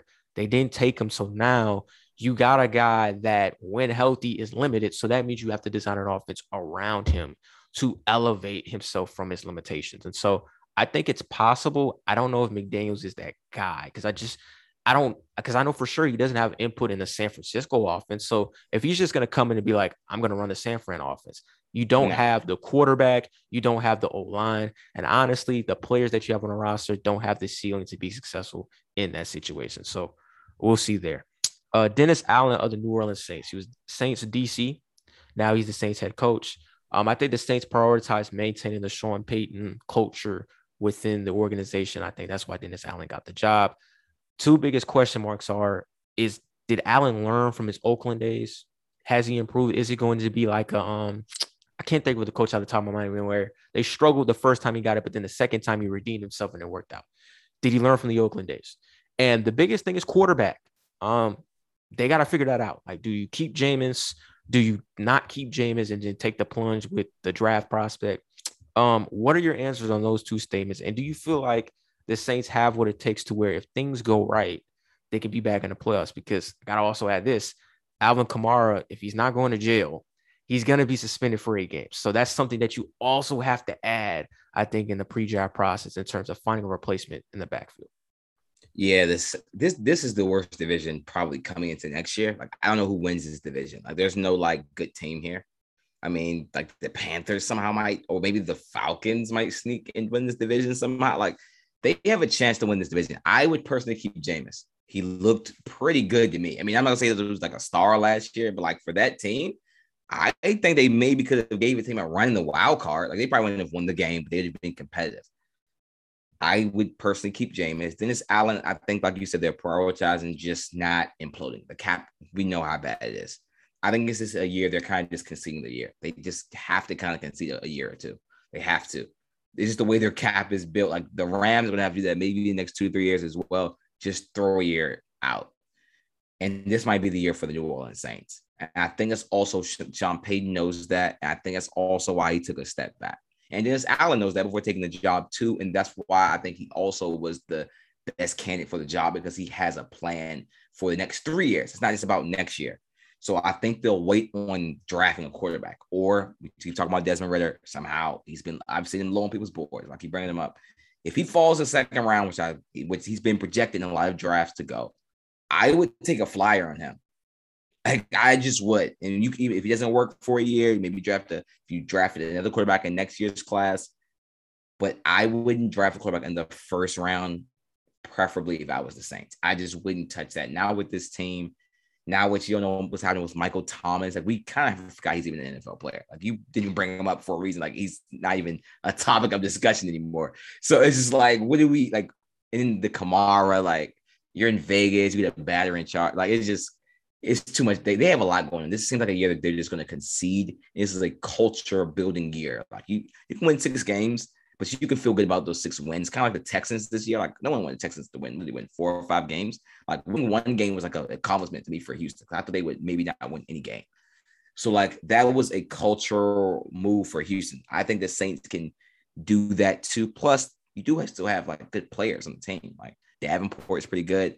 I mean, you have like Lattimore, like there's players on this team. So I think it's a year they won't maybe not maybe won't make the playoffs, or maybe they can have a late push, but they're just trying to keep building that culture there. Yeah, I feel like for the Saints, the worst thing that happened was Sean Payton kept Drew Brees two years too long and then yep. investing time, energy, and funding in Taysom Hill as a quarterback. That cost them. And I think it might cost them again this year uh, because I think Allen coming in I think he's going to realize Taysom's not the answer. And the only way Taysom stays on the roster is he exclusively is a gadget guy. Like, no more, hey, Taysom, you're a gadget guy, but you're a backup. Nah, uh, uh. They go, they're probably going to go out of their way to get three quarterbacks for the roster to just do that. And Taysom's job is just be gadget man. Now, yeah, they're in a tough spot because the worst thing that happened was Kamara and the battery charge. I read about what happened. It made no sense to me um, word on the street is the guy called one of his friends ugly. He, um, the friends clearly had it covered in terms of, oh, you talking trash about me, I'm gonna fight you. And then his dumb butt decides to jump in on the jumping. Like all he had to do was let his homies do the damage. He leaves with his girl, and then we're not having this conversation. The word on the street is he could get five years, which means he, you know, his life isn't over, but his football life would be over. I think what's yeah. probably going to happen is he's going to have to pay off the guy um, and the NFL, they don't like the Saints anyway. They're locked in on this and they're like, yo, man, you're going to have to get eight games. So that's half the season. So I already said coming in, the Saints need to have a draft like the Panthers did a couple years ago, but in reverse. Everybody needs to be offense. Like I like you can't go wrong. You need to get a yeah. quarterback for the future. You need to get you a running back for the future. You need to get you a couple linemen, a couple receiver. Like they they do. Now I think they're in a position where where they're picking, I think top 15, maybe eight. No, they're picking 18. Mm-hmm um, there's a chance in this draft somebody could fall. And maybe in a position like that, you can go best player available. But I think they need to prioritize offense moving forward. I think with Allen, um, the cap situation is not that big of a deal because I think this is my theory, and I think a lot of guys think this as well. I think the cap in sports is a mirage. I think these guys are so wealthy that they can find creative ways to manipulate the cap and still get the best out of their roster. It just comes down to is your owner and GM cheap? Um, Bengals they're cheap, so they might the look at the cap situation, right? The they haven't been, been they haven't yeah. been as cheap. So um, especially now with guys that they like. So I think they're gonna find a way to get under the cap. I read this article where getting under the cap is very manageable. I think they will have to probably cut ties with like a Malcolm Jenkins or something, but they can make sure to restructure Cam Jordan's deal, restructure Kamara and Thomas's deal. They've even gave guys extensions to where it's designed to where they can push their signing bonuses back to where they can cash out later on. So they'll get under the cap. I think you're right though. Quarterback's huge. Keep Jameis Winston. Quarterback class is not that good. And the free agency quarterback class isn't that good. So Jameis is going to be a hot commodity. Wouldn't be surprised if Saints, Pittsburgh, and Tampa all compete for him. But I think the Saints would be in the driver's seat if Dennis Allen, Mickey Loomis, and Gayle Benson come up to Jameis and are like, look, man, everybody's going to offer you the same contract we're going to give you. You're not going to get like this three year, $30 million deal because as great as you played, you got hurt. like right when you were starting to cook. So we're gonna give you uh, a deal where the signing bonus is going to be good. We're going to give you some incentives where if you hit these incentives, they'll all pay out for you in the end. Come back. Michael Thomas is going to be back. We're going to get you better weapons. We're going to get you an offensive line. You're going to be successsul. So I think they're in the driver's seat for Winston. They can keep them. I think because of that, like you said, their division's weak. They can find a way to compete for the playoffs. But it can go south if they're not able to keep Winston. And now you're gonna have to hinge your hinge your um bets on Dennis. I mean Desmond Ridder starting week one if they take him in the second round. I like yeah. Desmond Ridder. I like Desmond Ridder's intangibles, but I think from an accuracy standpoint, he isn't there. Now, I read he's working with Jordan Palmer, the same guy that fixed oh, Josh Allen. That's good. He if he can do if he could do to Ridder what he did with Allen, that's great because Ridder has it all. Like he can read defenses, he can go through progressions, he can call out the pre-snap reads, all of that. Um, and he's mobile. Like he's got everything that you want from a quarterback. Because a lot of times quarterbacks have the arm, but they can't read. Because a lot of these guys coming out of college, it's um RPO type systems where you got your first read, if it ain't there, run. Or if it ain't there, check down. Um, he can do all of that. It's just about accuracy with him because at times he can make a throw and it's like, wow, he threw a BB between the linebacker. Then other times it's like he skips it to a wide open running back in the flat by two yards. So that's the really big thing with him. But I think with the Saints, they got to go all offense and um, prioritize running back and receiver because you need somebody opposite of Michael Thomas. And now with Kamara being an idiot, you need somebody behind him that could probably be productive. And this running back class is not being talked about. It's deep. And I don't see anybody taking a running back in the first round. So the Saints can mess around and get yeah. a and, and can get a um a, a Breece Hall. You know, they can get a Kenneth Walker. And if they can't get those guys, you can get you uh Keaontay Ingram from USC. You can get you a guy that can come in for an eight week span and hold it down until Kamara comes back. And so I think those are all things they need to prioritize. Um, last but not least on this topic before we move on to the NBA, Lovie Smith of the Houston Texans, Houston's former DC. Now, Ron, we gotta keep it. We gotta keep it a buck. They were gonna hire Josh McCown, bro. They were really gonna hire Josh McCown. They were yeah. really gonna hire Josh McCown to be their head coach. He was so inexperienced. He was so not ideal for that position. But uh Easterby loved him. He loved him because he preached faith, football, and family. Um, I don't know what faith and family have to do with football, but okay. nothing. Him, nothing, but he loved them that much, and they really mm wanted to do it. But then Flores' lawsuit came. If Flores didn't sue, McCown would have been the guy. Flores' lawsuit came. I think the NFL knocked on Houston's door and was like, look, guys, we know what you're gonna do. We can't let you do it. So instead, they gave the job to Lovie, And I feel like Lovie's a great head coach. Well, I don't want to say great. He's a good head coach. He made it work in Chicago, an organization known for great defenses and trash quarterback play. They went to a Super Bowl and an NFC championship game under Lovie with Rex Grossman and the inconsistent um, Mirage known as Jay Cutler. Uh, I thought he got a raw deal in Tampa, but if people don't want to, because I think a lot of people bring up his Tampa Bay record, like he was six and 28. But what a lot of people don't recognize is year one, I think he still had Josh Freeman. That didn't work out. And then he just got Jameis in his rookie year. And with rookie Jameis, he won six games. So they wanted to rock with Dirk Koetter because they thought Dirk Koetter was the OC at the time. He could get the most out of Jameis, and he couldn't. So Lovie Smith in Houston will provide defensive upside. When he was with the when he was the DC for him last year, that defense played phenomenal compared to what they had. Um, he'll provide stability and structure within that team. There'll be a tough, hard-nosed team that'll be there to play. My question to you is: Is upper management going to design a team to get the most out of Lovie, or are they going to just look at it as we had to follow NFL's rhetoric? We already got the guy that we want, Josh McCown, on Lovie's staff. So we're going to sabotage Lovie for two years to make sure Josh gets it in year three. Yeah, I I um I recently did a story and a package on this deal. I mean, it's on everything, and I didn't, I couldn't go as hard on that type of platform because you we all know in, new, news type of format, you can't just like say opinion uh, based things. But on a podcast, you can. I mean, you can all you can you you can show more personality. So with the Lovie Smith, we said I think he's I think he could be a good coach. It's not really about that, but he, at the end of the day, he hasn't had a winning season period since 2020. These are just the facts. Now, because his quarterback play, because he had a even Pro Bowl caliber quarterback since then, no, but he also doesn't have it now either. So it's like they they keep setting him up for like failure. That's his problem. Like, I like if he was on a team that I feel like more ready, I'm like, oh, Lovie's been there. Clearly, he can coach a locker room. But he's putting this is a terrible situation. And like you say, McCown's already on the staff. We know what they're going to do. They're sabotaging Lovie Smith. They fired David Culley for no reason. He overachieved. He overachieved. Just like Flores this year, they were fired for overachieving. Like the if you go to the preseason, I I predicted they wouldn't win a game. That was like a hot take I had. I thought the team was that bad, and the team was realistically that bad. Tyrod Taylor did play a little better than I thought, but overall the team was terrible. They won one more, like way many more games than I expected them to win, and they fired the guy. So I'm like, okay, so what's the expectations for Lovie? The playoffs? If that's the expectations, he's gone by week six because there'll be other playoffs probably by week eight.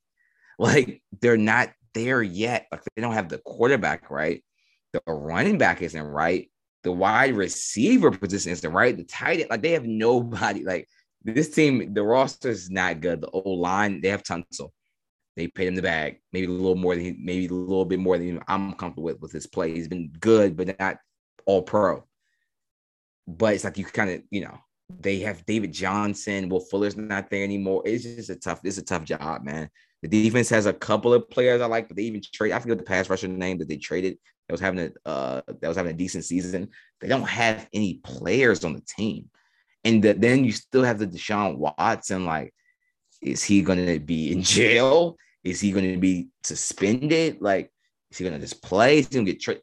It's too many questions with this team, and I just Lovie Smith. I am kind of upset at you for taking this job, to be honest because I feel like you're gonna they're gonna somehow use your case against other black coaches, and that is the that's like the calamity of this whole thing. Yeah, I don't blame Lovie for taking it. I think Lovie's probably looking at it as, and Shannon brought it up on Undisputed. He's the only black coach to have three different coaching, head coaching opportunities in the NFL, which says yeah. a lot about the whole thing we're talking about.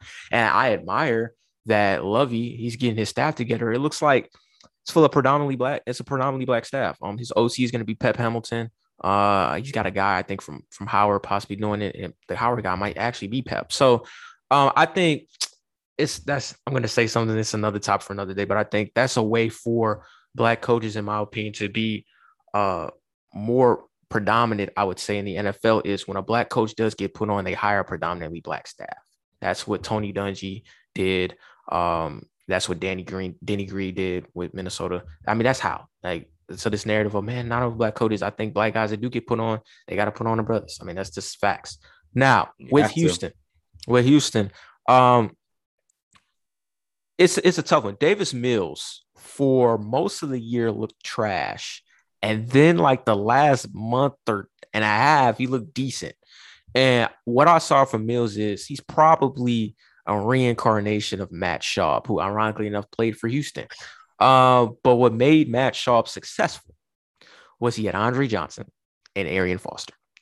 Uh, Houston does not have an Andre Johnson yeah. or Arian Foster, so they're yeah. gonna have to figure that out. Um, look, I think the Deshaun Watson situation is inevitable. They're gonna trade him. Um, they're gonna trade him this offseason. Now, the question is, the problem is you got to figure out how the legal situation is gonna work out. Last time I checked, 29 of the 32 lawsuits he was willing to pay off, but the other three were like, we don't want to pay off right now. And I don't know if that means they want a higher payment or if they're like, yeah. nah, bro, we want justice. If they want justice, they're probably going to win and he's going to jail. And that means Houston gets nothing for Deshaun Watson. He basically, his cap dies under the grave that he'll potentially be in. Not grave, but jail cell, whatever. Now, with Mills, he showed potential. Like I stated, he's probably Matt Schaub reincarnated. They're in a draft spot to where um, what do they take? Like, um, their defense is solid. I think at this point you need offensive line help, help somebody alongside Tone. So I think they showed yeah. with Rex Burkhead, ironically enough, that they can run the football. So I yeah. think they're in a position where they can get a franchise back, get another offensive lineman, and maybe diversify that receiving core with maybe a steal in the third or fourth round. I think they're in a position where they can get uh solid players on offense. But it comes down to man, like do they want to get solid players on this team at all for Lovie to succeed? Um, and that will show in this draft. If I leave this draft, like, bro, like Houston could have picked this guy and this guy, and they're getting cats that aren't high on people's draft boards, I'm like, yeah, they sabotaging Lovie. And yeah. I think all right, they're sabotaging them. Now I think I think Houston, I think what Houston's gonna do is they're gonna surround Lovie with enough talent to be successful for a year. If it doesn't work out for a year, I think they might sabotage in year two. I don't think they sabotage in year one because it's set up for them not to sabotage in the year one. You can trade Deshaun Watson to get picks.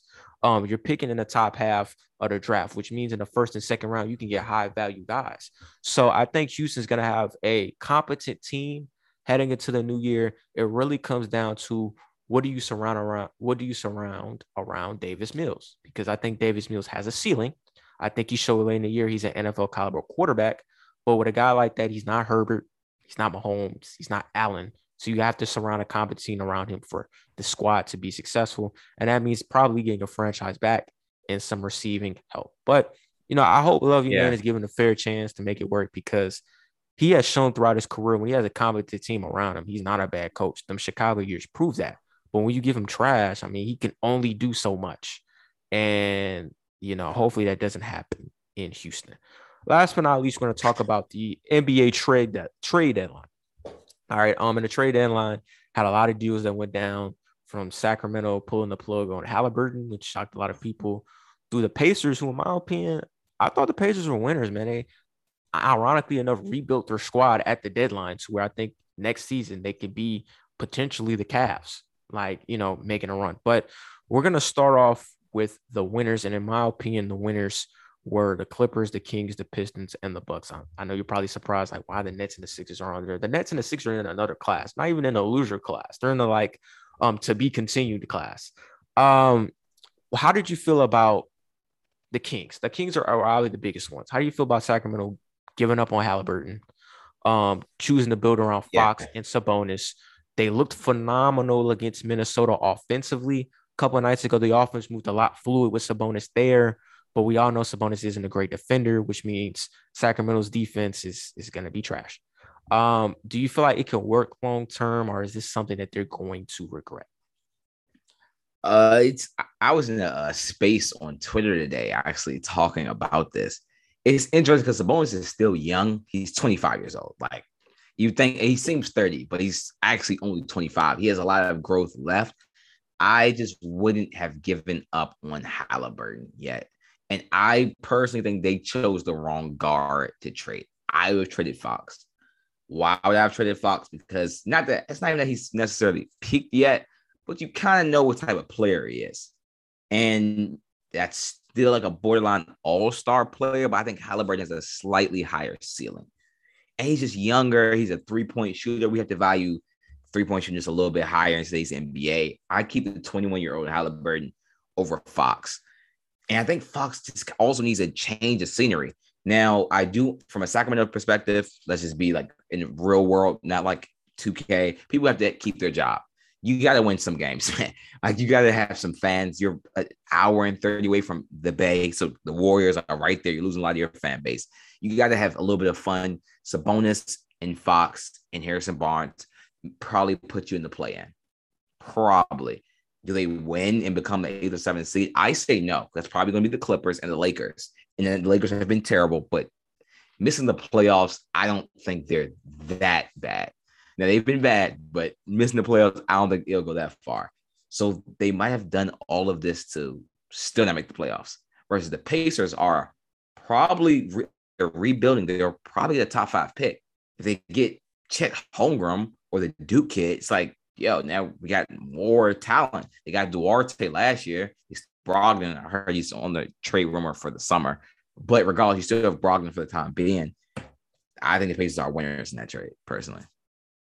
Yeah, I think the Pacers are winners too. Uh, look, I'm a huge De'Aaron Fox fan, but you're right. I think Halliburton has a higher ceiling. So if I was in that position, I would have probably chose Halliburton as well. But I don't have a problem with Halliburton being traded I do have a problem with who he was traded for. Sabonis is maxed out as a player. Um, he is a phenomenal passer, like his like his pops. He's got great touch around the rim. He's got post moves. He's even stretched his range a little bit from beyond the three, but he is a liability in the pick and roll defensively. He's a liability as a rim protector. Eh, that's just real. He can't defend for anything. um, with Halliburton, solid shooter, underrated defender, solid playmaker. Like the sky was the limit with him. So if you yeah. were gonna trade Halliburton, I remember that Philly was cool with taking Halliburton for Simmons and Tobias Harris. I would have done that deal. Um, if, if it was like Philly was like, look, we want Halliburton, some picks, maybe Harrison Barnes, we'll give you Ben Simmons and Harris, would have took it because as much as Simmons can't shoot, he can defend, he could play make. He's another guy that you could possibly post up and utilize as a post presence around the offensive area. That's what I would have did. But Sabonis looked great against Minnesota. He opened up the floor from a spacing perspective. The ball movement was seamless. Fox looked like a traditional point guard because they ran a lot of pick and roll concepts with the two. It looked great. Um, as for the playing, they have a shot to make it because right now that 10th spot is going to be the spot because I think seven through nine is sold. Clippers, LA, Minnesota. Now, who do I think gets out of that? I think Minnesota is the best playing team out of all of them because when Minnesota is healthy, uh, Russell, Edwards, Towns are tough. And they're starting to get solid bench presence from Naz Reid, McDaniels, and Malik Beasley. So they're the best out of the playing bunch. But I think the Kings do have a chance to make that 10 spot. Um, and even if they're not successful in terms of winning in the play-in and making the playoffs, the play-in is a win for that franchise because the play-in still counts as a postseason berth, and they can build from there. But I, I do feel like they made the wrong transaction trading Halliburton for Sabonis. Now for the Pacers, this is a win-win for them. They rebuilt on the fly, and they have the backcourt of the future in Halliburton and Duarte. I like Duarte a lot. He reminds me a lot of Devin Booker. Now he's a lot older than Devin Booker was his rookie year, but he can shoot. He can play off the ball. He's aggressive. He's assertive pairing him with Halliburton in the backcourt, that is nice in the East. They still want to hang on to Miles Turner. They need to give that up right now. I'd cut cut the ties with Turner, cut the ties with Brogdon. You could trade them and get even more assets. The way it's being structured, Indiana could be right back in the playoff mix next year. And it's crazy because Indiana is a franchise that notoriously hates being trash. They always want to be competitive in the playoff picture in the Eastern Conference. And they have a chance to do that next year, which means the rebuild will only last for a season. They're in a great position. I thought they made a great transaction getting Halliburton and Jalen Smith from the Suns. Now, um, next up, the Utah Jazz and the Portland Trailblazers. They had a little transaction. Portland, they're blowing it up for Damian Lillard, which is weird. like they're blowing it up because they want Damian Lillard to get a new team to elevate him towards a championship trajectory. They have $60 million of cap space. Um, they got a bunch of young guys, and they believe, I know what they're believing. What they're going to do is in the offseason, they're going to try to swoon Bradley Beal to Portland. Why would Bradley Beal go there? Going to Portland is like basically going to the Western version of DC. Like I don't, I don't know what the upgrade is there. Um, do you think the Blazers are being wise, or are they just living in delusionalville to where they really think that they can get the best out of Lillard, and they honestly can't. This is the one that I don't know. I actually blame Dame for this. I have to. I have to blame him. I have to go in here and blame Dame. Like he has to get a little bit of blame here. Like why are you still here? I don't understand. No one, I don't respect him even more for this. I want him to know that and his fan base, because his fan base is on board. This is Twitter people as well. No one is like respecting you more, Dame, for suffering. Like we maybe didn't respect Durant for just like going to like an LA, like, but you, bro, you couldn't go to like Oakland. Like, there's like levels. Like, you don't have to maybe go like to the A plus, like, but you can go like at least a B Dame. Like the Sixers would have been perfect. Like you could have forced your way to Sixers. The Blazers would show you loyalty. Like let's be real. They owe him that take a deal similar than what they just got. They would have made a deal similar to the deal they got for Harden. So it's like Dame, you, I can't. Okay, let me see this. It's not that I'm a hater. Now I'm just, I can't feel bad for you. All the arguments, they at one point was like, oh, it's better Curry or Dame, which was a joke. But it was, you know, same like Clyde and Jordan. It's like y'all are suffering, and then we it's gonna take y'all to leave like Clyde did for it to really work out. So I and Dame's already 31. He's about to get them, he's about to get the super mad because they're about to kill Portland's cap for their the rest of his time. And the Bill one, I mean, as a Wizards fan, I mean, they could have Bill, but like, I don't know what they have to offer. Like, what are you giving picks? It's probably not good enough. You have no players anymore. So it's like, what are they supposed to do? So I don't like the trade really. I mean, even for for for really either team, it just it, it, it was confusing. Portland's direction is confusing to me. Well, with B, I don't. You're a Wizard fan, so you could tell me if I'm wrong. Beal's a free agent this year, right? Unrestricted, correct?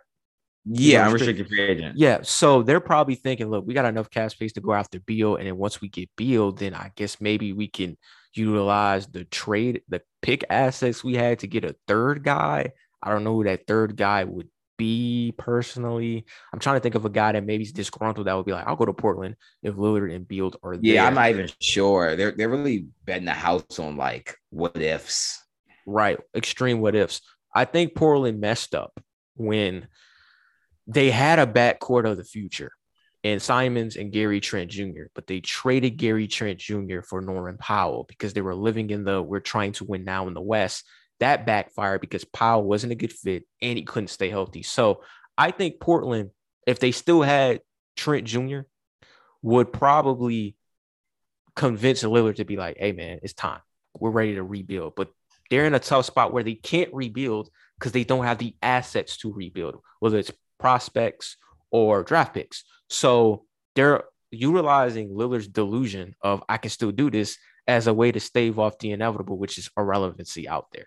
And you know, Lillard, I think what's going to happen is they're going to try to get somebody. If they can't, they're going to give all that money to Lillard for a supermax. And I guess draft because they, they're not good. So what will probably happen is there'll be a lottery team.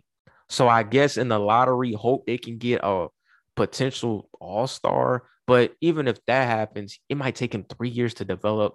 So I don't know there. And then with the Pelicans, they got McCollum. And um, I know also Portland, they traded with Utah and they had Alexander Walker. He went to Utah and Gomez. With McCollum going to the Pelicans, I, I still think New Orleans needs to trade Zion. Um, and I think the way Brandon Ingram's been playing, I'd I'd be cool with trading Zion. Like I don't I don't understand. Like I I honestly thought the Pelicans could have traded Zion to Detroit got the number one pick. I, Zion stock was still that high where people would look at Zion as, oh, when he was healthy, he was that type of dude. So we'll take him. And you could have got Cade Cunningham. Imagine Cade Cunningham with Brandon Ingram. Now we're talking about something different. Ingram has showed this year that he can be a guy you can build around. So I think they need to pull the plug on Zion, ship him somewhere while his stock is high, where you can get assets to build a functional team around him. Instead, they, they can form a big three with Lillard, McCollum, and Zion where McCollum would be the point guard. I've never seen McCollum play point guard in my life. So I don't know how that would work. I don't really know what they're doing in New Orleans there. Uh, your thoughts on McCollum fitting with the Pelicans long term? Do you think that can be the wave? Uh, they're definitely building around Zion. The trade was clearly like it was like okay, it's like this trade was like, oh, this is a clear Zion move. Like they want him to stay. I think that's why, because McCollum and Zion fit really well. Like I mean, Zion needs shooters. I personally, when he was playing healthy last year, he was a top 20 player in the NBA. He was shooting over 70% at the rim. People don't understand like how like unrealistic that is even maybe to even replicate. Like it was elite rim like rim efficiency. Like he was amazing. But he's 285 pounds. He has to drop at least to probably what 270, 260. Who knows when that can happen? If it's possible to happen, will he still be as good? These are all unanswered questions. He's the big what if type of player it's like it's I don't even know what his injury is right now. He's not like he didn't have an Achilles tear. He didn't have any like he had like a I think he had like a bone break if I'm not mistaken. Yeah, I it was just, a foot. It was a foot injury. I think that was the latest thing. He broke his foot or some stuff. Or yeah, yeah, but that's not like he broke it over a year. Like I don't know. It's just it's it's it's weird. He should have been back. He has he, he had another setback. It's scary because like you said, Brandon Ingram's been really good. He's still young. They let go of Lonzo. Lonzo's been pretty good, but Lonzo was injury prone, so I get it. He's still Devonte Graham. McCollum, he's 30, but like he probably is. They needed a vet. Like they lost Jrue Holiday. They have four picks from Jrue Holidays. So they really, even though they got McCollum, they really didn't lose anything. Still have a boatload of picks. They can still make some stuff happen. So if they did win Trey Zion, they could probably get a really good player. Like I would take Zion for Bill. I mean, I'm kind of over that scenario.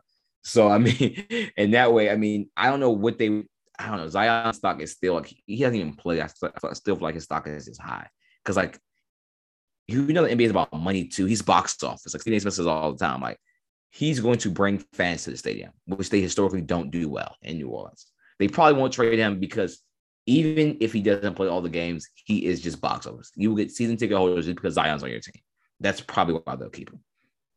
Yeah, they're gonna keep him because of, like you said, box office, and he's somewhat of a consolation prize for losing yeah. AD to the Lakers, even though he wasn't a part of the AD trade. Like they already had the number one pick because of the lottery. Um, I just feel like you can trade, you know, more than anybody else in the league, Zion's health status moving forward. You know, deep down, he's not going to get any better. He's probably not going to lose any more weight. If he does, his lower body is so compromised from the wear and tear that he had at Duke in his early part of his rookie year, he won't ever be the same. But guess what? The media is helping you by propping him up as wait until Zion come back. You're gonna show everybody. You can use that to ship him somewhere and get more competent pieces to build a complete team. I agree with you though. I think they just got McCollum to because they still think Zion can come back and be what he was in college. And I don't think he can. He's not a great defender. Um, he can't shoot particularly well. You would think at his size and the way he plays, he would be Charles Barkley on the glass. He's not even that. And it's like his, his statistical output is empty. It's like empty points. That, that used to be Devin Booker's problem until he got a point guard and they built a competent team. And now Devin Booker's points mean something now. Um, so I think New Orleans is just living in the Zion past. And they should have accepted as soon as his people came out and was like, we don't want to be here. Look at that as all right well, we're going to trade you when your stock is high. And I think the, the move to do it was last year. Detroit had the number one pick, and I think Detroit at the time still thought Killian Hayes was going to be their point guard. I mean, now they know now he's not. But I think Detroit at the time was like, bro, we'll trade it if you give us somebody. And I remember OKC said, we'll give you SGA for the number one pick. And Detroit said no. I don't, but they considered it though. They would have not said no if you were like, we'll give you Zion. They wouldn't, they would have not done that because of what Zion means to the league from an image perspective. So I think New Orleans is just living in the past on that one. Cleveland got Caris LeVert. All right, they traded Ricky Rubio. That's crazy, right? A couple cats got traded and they hurt for the year. I'm like, you could trade injured dudes. Um, can't do that in 2K. But um, Cavs got Caris LeVert. And Cleveland looks legit, man. They're, they're a really legit team. LeVert gives them a gives them a wing score that they kind of don't have on their squad. They have great guard play. Garland solid. They got a vet in Rondo. Brandon Goodwin, who they got from the G League, is playing well. Phenomenal front court. Jarrett Allen and Evan Mobley fit perfectly. Their wings, though, Cedi Osman and Okoro are hit or miss. You know, Okoro can't shoot particularly well, but he can slash. Osman can shoot pretty well, but he can't slash great because he doesn't give anything off the dribble. Does LeVert make Cleveland a legit dark horse in the East in your eyes? Uh, the East, I think, has three contenders that win a championship, and that is Philly, the Nets, and the Bucks. And maybe Miami, they like sneak in there, but realistically, I don't think they have enough to beat those other three. Now, can Cleveland be a fun team and maybe win a first round matchup like the Hawks last year? Yes. I like what Garland's doing. Jarrett Allen is dang near an all-star. Like he's, I think he's the next one if someone gets hurt to get in there. Um, Evan Mobley, I mean, I've been this is why I've been begging the Wizards to just tank it out because yo, you can get this guy in year one. He's this good offensively and defensively. Uh, I think I see a really good piece. They need they need another score. He's not like the most elite passer in the world, but he's actually people are sneakily missing out. His playmaking has been decent. Like just since the Nets, it's been decent. Like he's a good rim, he's a good rim pressure. So he's a good, you know, driving kick type player. They kind of need, and he's like a six, another six, seven or above player. Like, good God If they run zone. Like, how do you pass on the gas? Garland is like so protected. He's like six two, but like no one cares because he has he's playing with a six eleven Mobley, seven feet um Allen, six seven LeVert, uh Okoro was six six. Like they're all like guys that can that are good defenders. So it's I think they I think they can be fun. I would love to see them play like like a Boston or a team like that to see what they can do against a team that's been there and see if they can win. That'd be a fun matchup. Hey man, you're a lot higher on uh the Nets and the Sixers than I am, and I'm going to get to that. Cleveland, I think, is man, they're legit dark horse because I feel like in the East, there's about like six teams that can win. That can, in my opinion, I can come out the Eastern Conference because I don't know about the injury situation with the Sixers and the Nets. A lot of their stuff just comes down to um, will Kyrie ever get vaxxed? Can Durant stay alive? And then with the Sixers, Harden and Embiid have shown they're talented, but they get hurt now.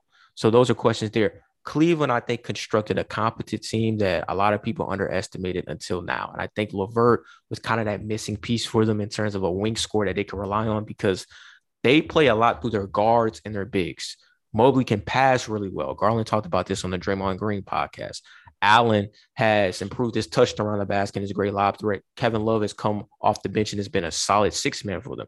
And then when Garland's out, Rondo can come in and give you solid minutes. Brandon Goodwin can come in and give you solid. This is a this is a team. They remind me a lot of like uh, what Atlanta was last year, but it's more complete because Evan Mobley is an All NBA talent that fits perfectly alongside another seven footer in Allen. And I think that was the big question.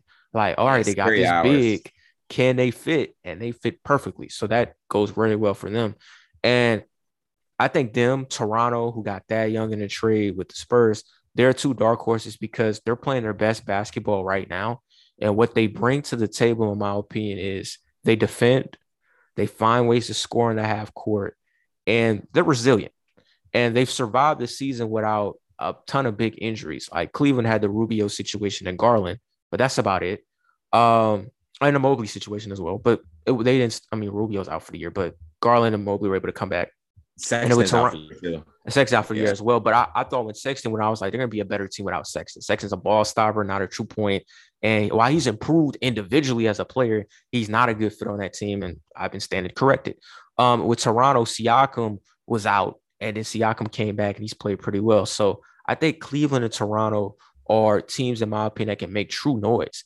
And I don't think Cleveland is a good matchup for anybody in the East because their bigs can stay on the floor because they play well on both ends of the floor. And so Milwaukee's issue is they're not as big. Uh, Brooklyn's issue is they're not as big. And Philly's issue is they're big, but can Embiid stay on the floor? Like, you know, that's that's really an issue there. So I, I got I got faith in them to make noise on that end. Um, Philly, Brooklyn. Let's get to them before we get to two other teams and we wrap it up. Philly, Brooklyn.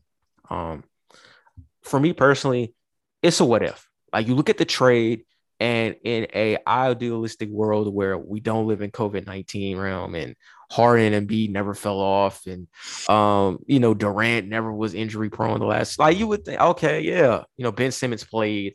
You would think, all right, good move for both teams. We'll see you guys in the Eastern Conference Finals. I, I can't do that. I have no faith in Brooklyn anymore. Like it's sad that when Harden, Harden, Kyrie, and Durant were playing together, they were unstoppable. The problem was they were very stoppable when it came to being on the floor together. Like they couldn't stay healthy. Um, Philadelphia Embiid's playing phenomenal, but we all know he is injury prone, and it's only a matter of time before he's compromised moving forward. So they made the trade. I'll say Brooklyn won it because they got Ben Simmons, a defender, another ball. I know they'll allow Kyrie to play off the ball, but he can't shoot though, and he's going through a middle crisis. So we'll see how that goes. Um, Curry's great. He's another shooter. So if Harris comes back, you got Harris, Curry, and Patty Mills. They can fill it up, and then Curry and Mills can both handle the ball. And then Andre Drummond is that secondary big that you can bring out there with the second unit to bang around, get rebounds. So it's solid, but Kyrie don't want to get vaxxed. Ben Simmons, when he comes back, he he hasn't played like all year. So when he comes back, it's going to take him two months to get in a shape. Can he shoot? And then with Philly, they were able to keep Matisse Thybulle. You got Harden, but the fact of the matter is, Harden's yeah. not the same. He's not the same player. He's gotten fatter, which compromises his lower extremities. Um, with the rules change, he doesn't get to the back, he doesn't get those fouls that he normally does. While him and Embiid are a great fit, um, in pick and roll situations, Harden's an excellent passer. They both dominate the ball. So that's another situation you got to wonder about as well. Um, if all goes well, who wins long term? And if nothing goes well, who do you think can find a way to survive? To at least when we look back at this three years later, we're like, all right, um, that trade was a fail, but I think this team won more because of what? Yeah, it, originally I called it a win-win because both teams kind of wanted what they got. But now 24 hours and you know, looking at it, really deep diving, the Nets kind of took an L here. Like they won because like I mean it wasn't like a bad trade, but overall we all know the Nets don't have a first round pick for seven years. Like literally seven years. Like it's four pick swaps and it was four firsts. It's like they don't I mean they have a pick, but it won't be the better of the picks for a while. So it's like even if this goes a little like a little bit sideways, they can't tank to get more players. Like it just can't happen. So if the pray Durant stays there, which is that reliable? Is it, we rely on Kyrie again? And this is a team that I've covered, but like they have a lot of, and then like the Steve Nash thing, I'm not sure he's a good coach yet. Like he hasn't proven anything. So we don't know if he can coach. So I'm the okay now with Ben Simmons. I think he can have maybe a slight resurgence here. He still can't shoot. Their offense is going to be weird because Kyrie can't play all the games. And we this is this is not talk about Durant for the time being. We're just Ben and Kyrie. At Brooklyn's what is it home games? Who's the shot creator on the team? Like Kyrie's their only shot creator. Like I mean, I like Curry, but he's not his brother. He's just not like he can't just run the offense. Like that's just not his game. He's more like a Clay versus his own brother in that way. Then like it's just gonna be hard because Ben Simmons is we all know is terrible in the half court. Like he's a fast, he's a fast break player and he's a good passer, but like overall his half court oh, O is F. So it's just like we'll we'll see what they can do. Now they will spread the court for him. Then he can be successful getting the ball to their shooters. But it's still kind of suspect. And against um, against a well-oiled machine like Milwaukee that just stole Serge Ibaka, that he's an elite player or anything but he's a body that can shoot and defend decently. That's all they needed. And they're still ain't gonna Brook Lopez, they're still body porters. I think it's gonna be hard to beat Milwaukee. Now going to Philadelphia, Harden's a little old. Like you said, he hasn't been 2016, 2017 Harden. But I think he's still a top 10 player. Like you still got the best player in the trade. Even at like a down year, he's been like inefficient this year. I think it'll be better. I think it will actually be like pretty good with Embiid. They are ball dominant. And that's gonna be interesting because Embiid's the MVP right now him with the Joker, but the Joker's record isn't what you know. You know how that goes. So it's going to be Embiid is to me if the season ends today, he's the MVP of the league. He leads the league in scoring. He scored 29 and 19 as we do this podcast. So like he's having a tremendous season. I think it will work because Doc Rivers has had talent teams before. Now he's Doc the best coach ever. No, but he's had talent before. He usually uses it. Now we all know the Paul George situation, but clearly Paul George has problems with a lot of people. So I'm just gonna have to throw it out with Boston, he kind of used the talent with the Clippers. He used it until like you know Chris Paul went down, Blake went down, DeAndre Jordan went down. It'd be interesting to see the, the offense that they run. He's never had a James Harden type player before, a player that can get you 30, but it's also the best like a top playmaker in the whole NBA. He's a he's literally a one man band, like but now he has the MVP beside him with Danny Green because I think Thabo actually comes off. I think the, the lineup is going to be Harden, Maxey, Danny Green, Tobias, and then Embiid. And then Thad was gonna play like 28 minutes. I mean, he's gonna play. So it's gonna be interesting to see the Sixers. I think the Sixers and the Bucks, if I had to go today, are the Eastern Conference Finals teams. What do you think about that? I think that's a valid take. And yo, like I forgot Tobias is still on this team. So him as a third yeah, option is, is is solid for them. I think with you know, with Doc, Doc's problem has been he's at his best when his teams are mentally tough because Doc is a little bit demanding. He's sympathetic and he'll always make sure that you have a chance to succeed. Now, I know Chris Paul, uh, Blake Griffin, well, nah, I'm not gonna say Blake, Chris Paul, Paul George, Kawhi to a degree, which is weird. Uh, and Ben Simmons, they didn't like Doc because they felt like Doc didn't ride with them from thick and thin. But I, I understand Doc's frustration because I think Doc is kind of like it's like a teacher who pulls a student to the side that's struggling or has immense talent, but he's struggling in a class. And he's like, look, man, here's what you need to do. This, this, and this. I and then he consoles you, like, I believe in you. We're gonna get this done. But then as the semester goes on, and he realizes that kid with immense talent doesn't live up to the great hype, and he continues to underachieve, he gets a little bit flustered a little bit frustrated. And eventually throws his hands up and he's like, I, I did all I could do. And so that happened with Philly last year with Ben Simmons. He was at Ben Simmons' corner. He consoled him. He made him believe, look, Ben, you can be, you can be, you can be. And then Ben continued to shy, shy, shy, shy, shy away from the moment. And then in game seven, when they lost, he's like, I can't do this. Like Ben, Ben cost us. And then Ben was in his feels. And I, I Ben's like, bro, you was in my corner all this time, and now you gave up on me. How could you? But then Doc's like, bro, like I was, and you let me down. And so he's in a tough spot now when James Harden, talented as can be, James Harden is like the ideal combo guard. He's like when people bring up combo guard, James Harden is in the dictionary. Like he is the ideal combo guard. He could drop 30 and get 15 assists easy. It's effortless for him. Um, James Harden's problem has been now, now it's injuries, but for the most part, it's been being clutch in the postseason, like hitting that wall where it's like, all right, it's put up or shut up time, and he just can't close the deal. And so, what if that happens in the series? You're down 2 1, and Harden for two games is when MIA because he's done it before. Did yeah. it with OKC in the finals. He did it with Houston. Did it last year against with Brooklyn. Um, I know what I know what um Doc's gonna do. He's gonna pull Harden to the side and be like, "Look, Harden, we believe in you. You can do this. Bump the haters." But what if he does? What if that's not enough and he can't turn the corner? Doc has shown when that happens, he throws his hands up. He's like, "All right, I tried. Like he can do it. Is James gonna bolt again because he's already bolted from two spots where he felt like Cats wasn't in his corner. Nah, he's so, here. He's stuck here. He's stuck. This, this right, is, he's he, he, will retire. I think at 76. Yeah, he is stuck here, and I think he probably realized at this point. I give Harden credit for this. He's committed to winning a championship. I saw how he looked when they lost to the Bucks in the semifinals. He looked angry because I think he understood. Look, KD got two, Kai got one. I don't got anything, and I'm a great player. Like, I want to win. The issue is his body type isn't catching up with his mentality. Mentally, he's committed, but his body's not. He that that fat suit stuff in Houston backfired. Like it's it's paying for it. He's paying for it with his lower extremities. He, he's trying to play his way into shape, and you can't do that at that age. So regardless of what happens this year, he needs to get himself in shape next year to get the best out of him. But I think that's the huge thing with Philly there. Like Harden's a great talent, but Doc has shown throughout his career he's great with mentally tough teams with teams that aren't mentally tough, he tries to convince them with love but criticism, you can do this. And then when they still fold, he throws his hands up in the air and he's like, I can't do it. And that's how that's why guys don't like him because it's like, yo, you say you my corner, and then when I struggle and don't pan out, you you flip on me. But I understand because it's like, yo, I'm your coach, but my job status is dependent on you producing. I can help you produce by convincing you you the man. But if you don't want to be the man, then what else can I do? On the yeah. Brooklyn side, uh, it's simple.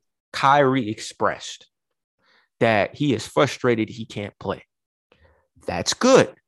So the next step needs to be take the vaccine. I don't know what you're waiting on. I know it's not going to happen, but if you're truly that frustrated, take the vaccine. What you're waiting on the mayor of New York, what a governor of New York to be like, not the governor, the mayor of New York City to be like, you know what, mandate off. You know what I'm saying? Yeah, like, you just hoop. Like, good luck with that.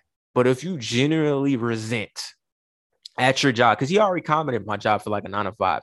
If you resent that you can't control how you play basketball because you're in and out the lineup because of a vax mandate, you resent the fact that your pursuit of a championship this year is slipping away. You resent the fact that KD is continuously to look at you like, bro, where you at? then you need to make the ultimate sacrifice and get vaccinated. Because look, all them cats on social media, they could tell you whatever about you taking a stand. You're at a job where you know deep down you can't be the best that you can be because you're not out there playing consistently because of a mandate that you choose not to abide to. That's that simple. And then with Ben Simmons, bro, like you got to be able to shoot the basketball.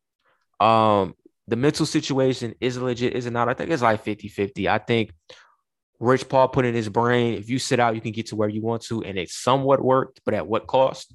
And I think the other aspect is he was, he didn't want to face that Philly fan wrath. That's over with now. You in Brooklyn, you got a fresh new start.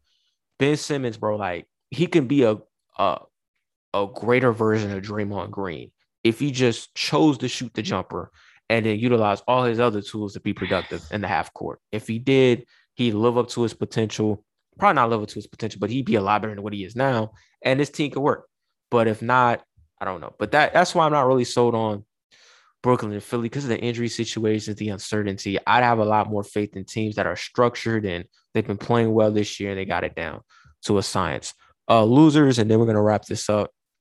Let's talk about the Knicks and the Celtics. Uh, Boston is on a win streak and they've done a pretty good job of beating up on weaker teams. Uh, they traded Dennis Schroeder to Houston. They got Daniel Theis back. They traded Josh Richardson to the Spurs. They got Derrick White back. It was a point in the year when they lost to the Knicks. That was like their low point where Boston fans was like, all right, man, we can Jaylen and Tatum work together. Uh, they're having a successful moment. the way the East is structured, if they continue playing this way, they can make a little run up the standings potentially. But long term, can this team make it back to the conference finals? Because remember, like early in their process, they were yeah. an Eastern Conference final participant uh two of the last three years. It's been ancient times since that has happened. Can they get back to that mountaintop? Uh, I mean, my co-host Malcolm is a Boston fan. I've told him he one of his predictions was that Boston would make it to the Eastern Conference Finals. I told him he was crazy.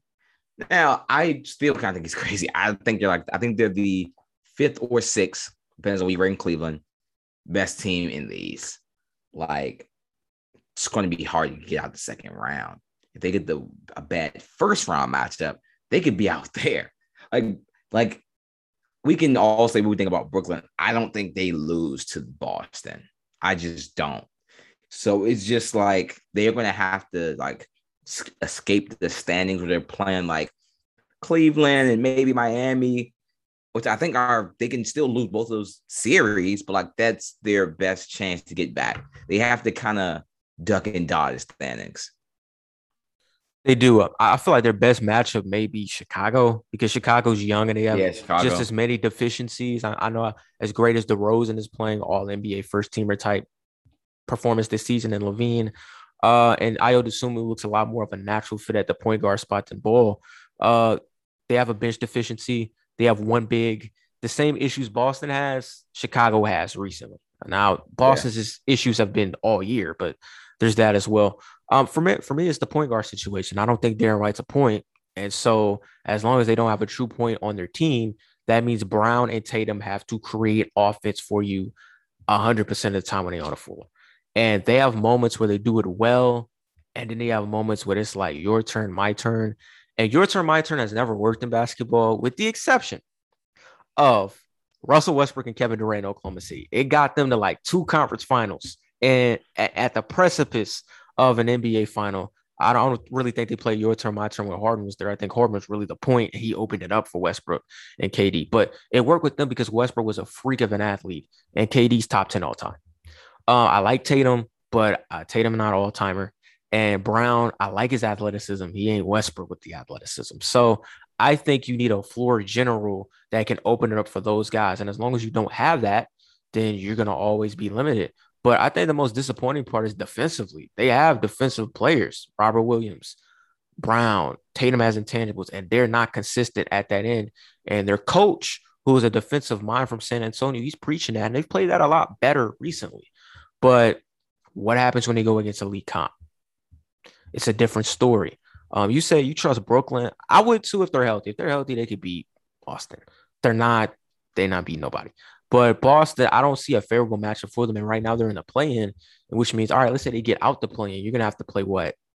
Miami in the first round, maybe Milwaukee. Yeah, That's a recipe for a sweep. So that's my situation with them there. And then last but not least, the Knicks. So the Knicks traded with the Hawks.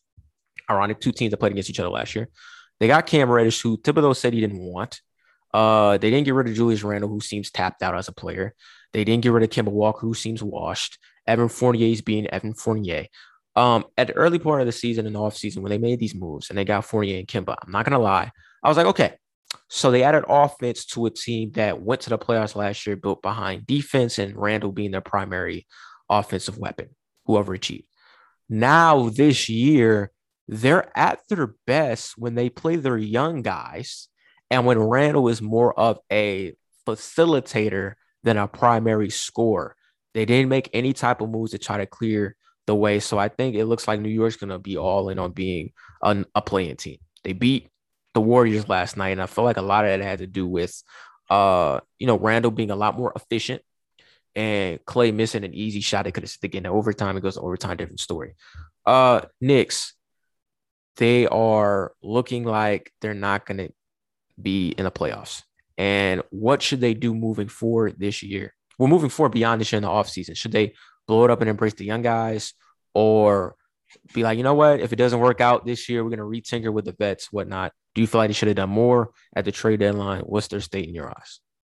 Uh, this is this is they're kind of they're one of those mediocre teams. Like you're kind of here, like you gotta just be mediocre. Like there's no escape route. Now the rumor is that Thibodeau wants to trade a lot of the vets in the offseason or just not resign them or cut them.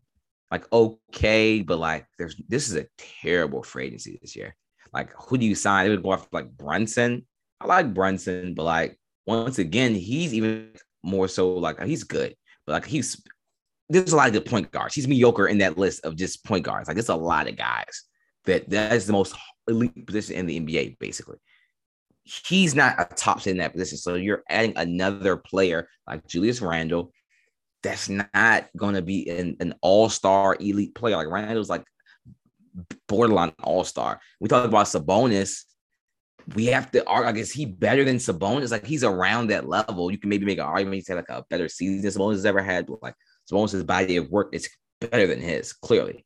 So it's like you don't it's they're they're in this situation, and their RJ Barrett is okay at best.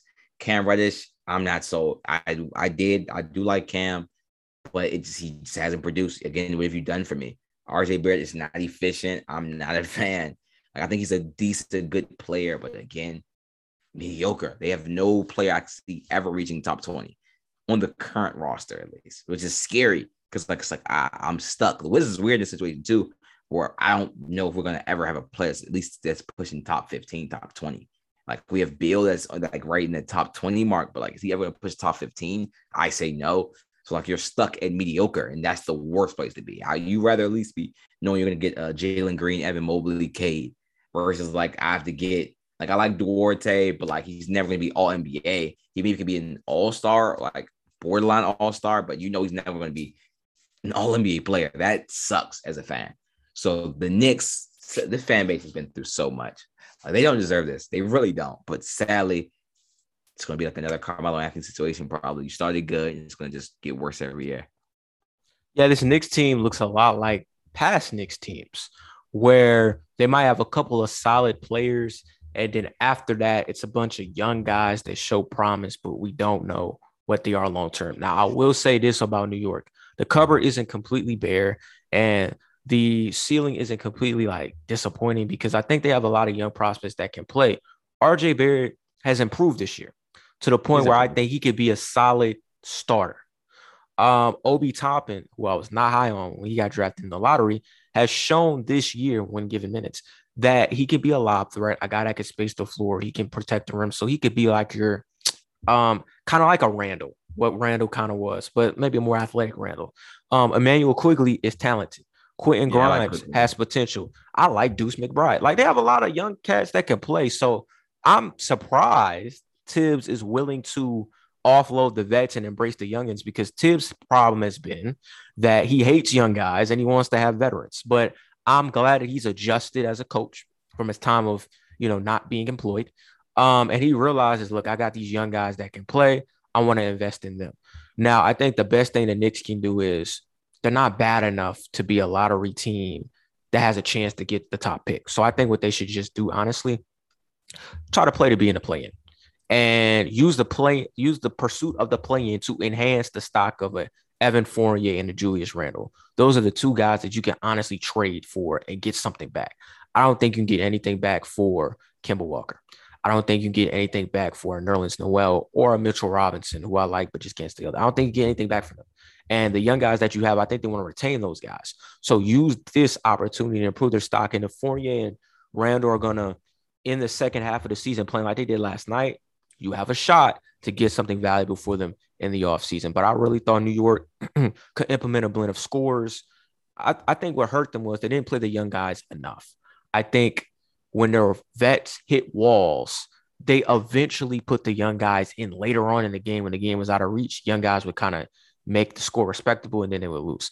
I think having a more functional balance between young and old guys, like I see in Golden State, like I see in Toronto, that'll help make your team a lot better than what it is. They didn't do that, and now they're paying the price here. With that, man, that's the end of episode 42. This is a long one, almost three hours, but it's an interesting listen. It's interesting listen with me and my guy Ron. Ron, before you go, um, talk about what you liked about the pod, what you're looking forward to this weekend in terms of football landscape. We got one last game, the Super Bowl and basketball. And you can even bring up the All Star break because that is approaching the week after the Super Bowl, the weekend after. So takes there. Yeah, I mean, again, you know, glad to be on. Uh, we've we, have been doing a lot of similar topics on M and R show. Ours is like more segmenty because we do like a lot of YouTube. You know, it's a that weird algorithm. But yeah, I mean, I'm definitely looking forward to the Super Bowl. I mean, again, I have the Rams winning the game. I have bet on the minus four. I have a dog in the fight. So I it's sad because I actually kind of want Burrow to win just because I like him better than I'm not a Stafford fan at all. Not he's not, not like a player, but I just like Burrow. And it's just like, but I, I just think the Rams can't lose this. So I I want to see. I just want to see how the game plays out. Because if Burrow wins, he's had one of the best QB seasons since I guess Mahomes. And then, you know, but those like outlier QB seasons. And if McVay loses it again, it's like, okay, where do you go after losing two Super Bowls? Like, we keep you? Like, I guess we have to, but you've lost two Super Bowls. No one's ever recovered from that. So it'd be interesting. Indeed, on the Super Bowl, I look at it as Cincinnati, they're in the the best spot that it can be.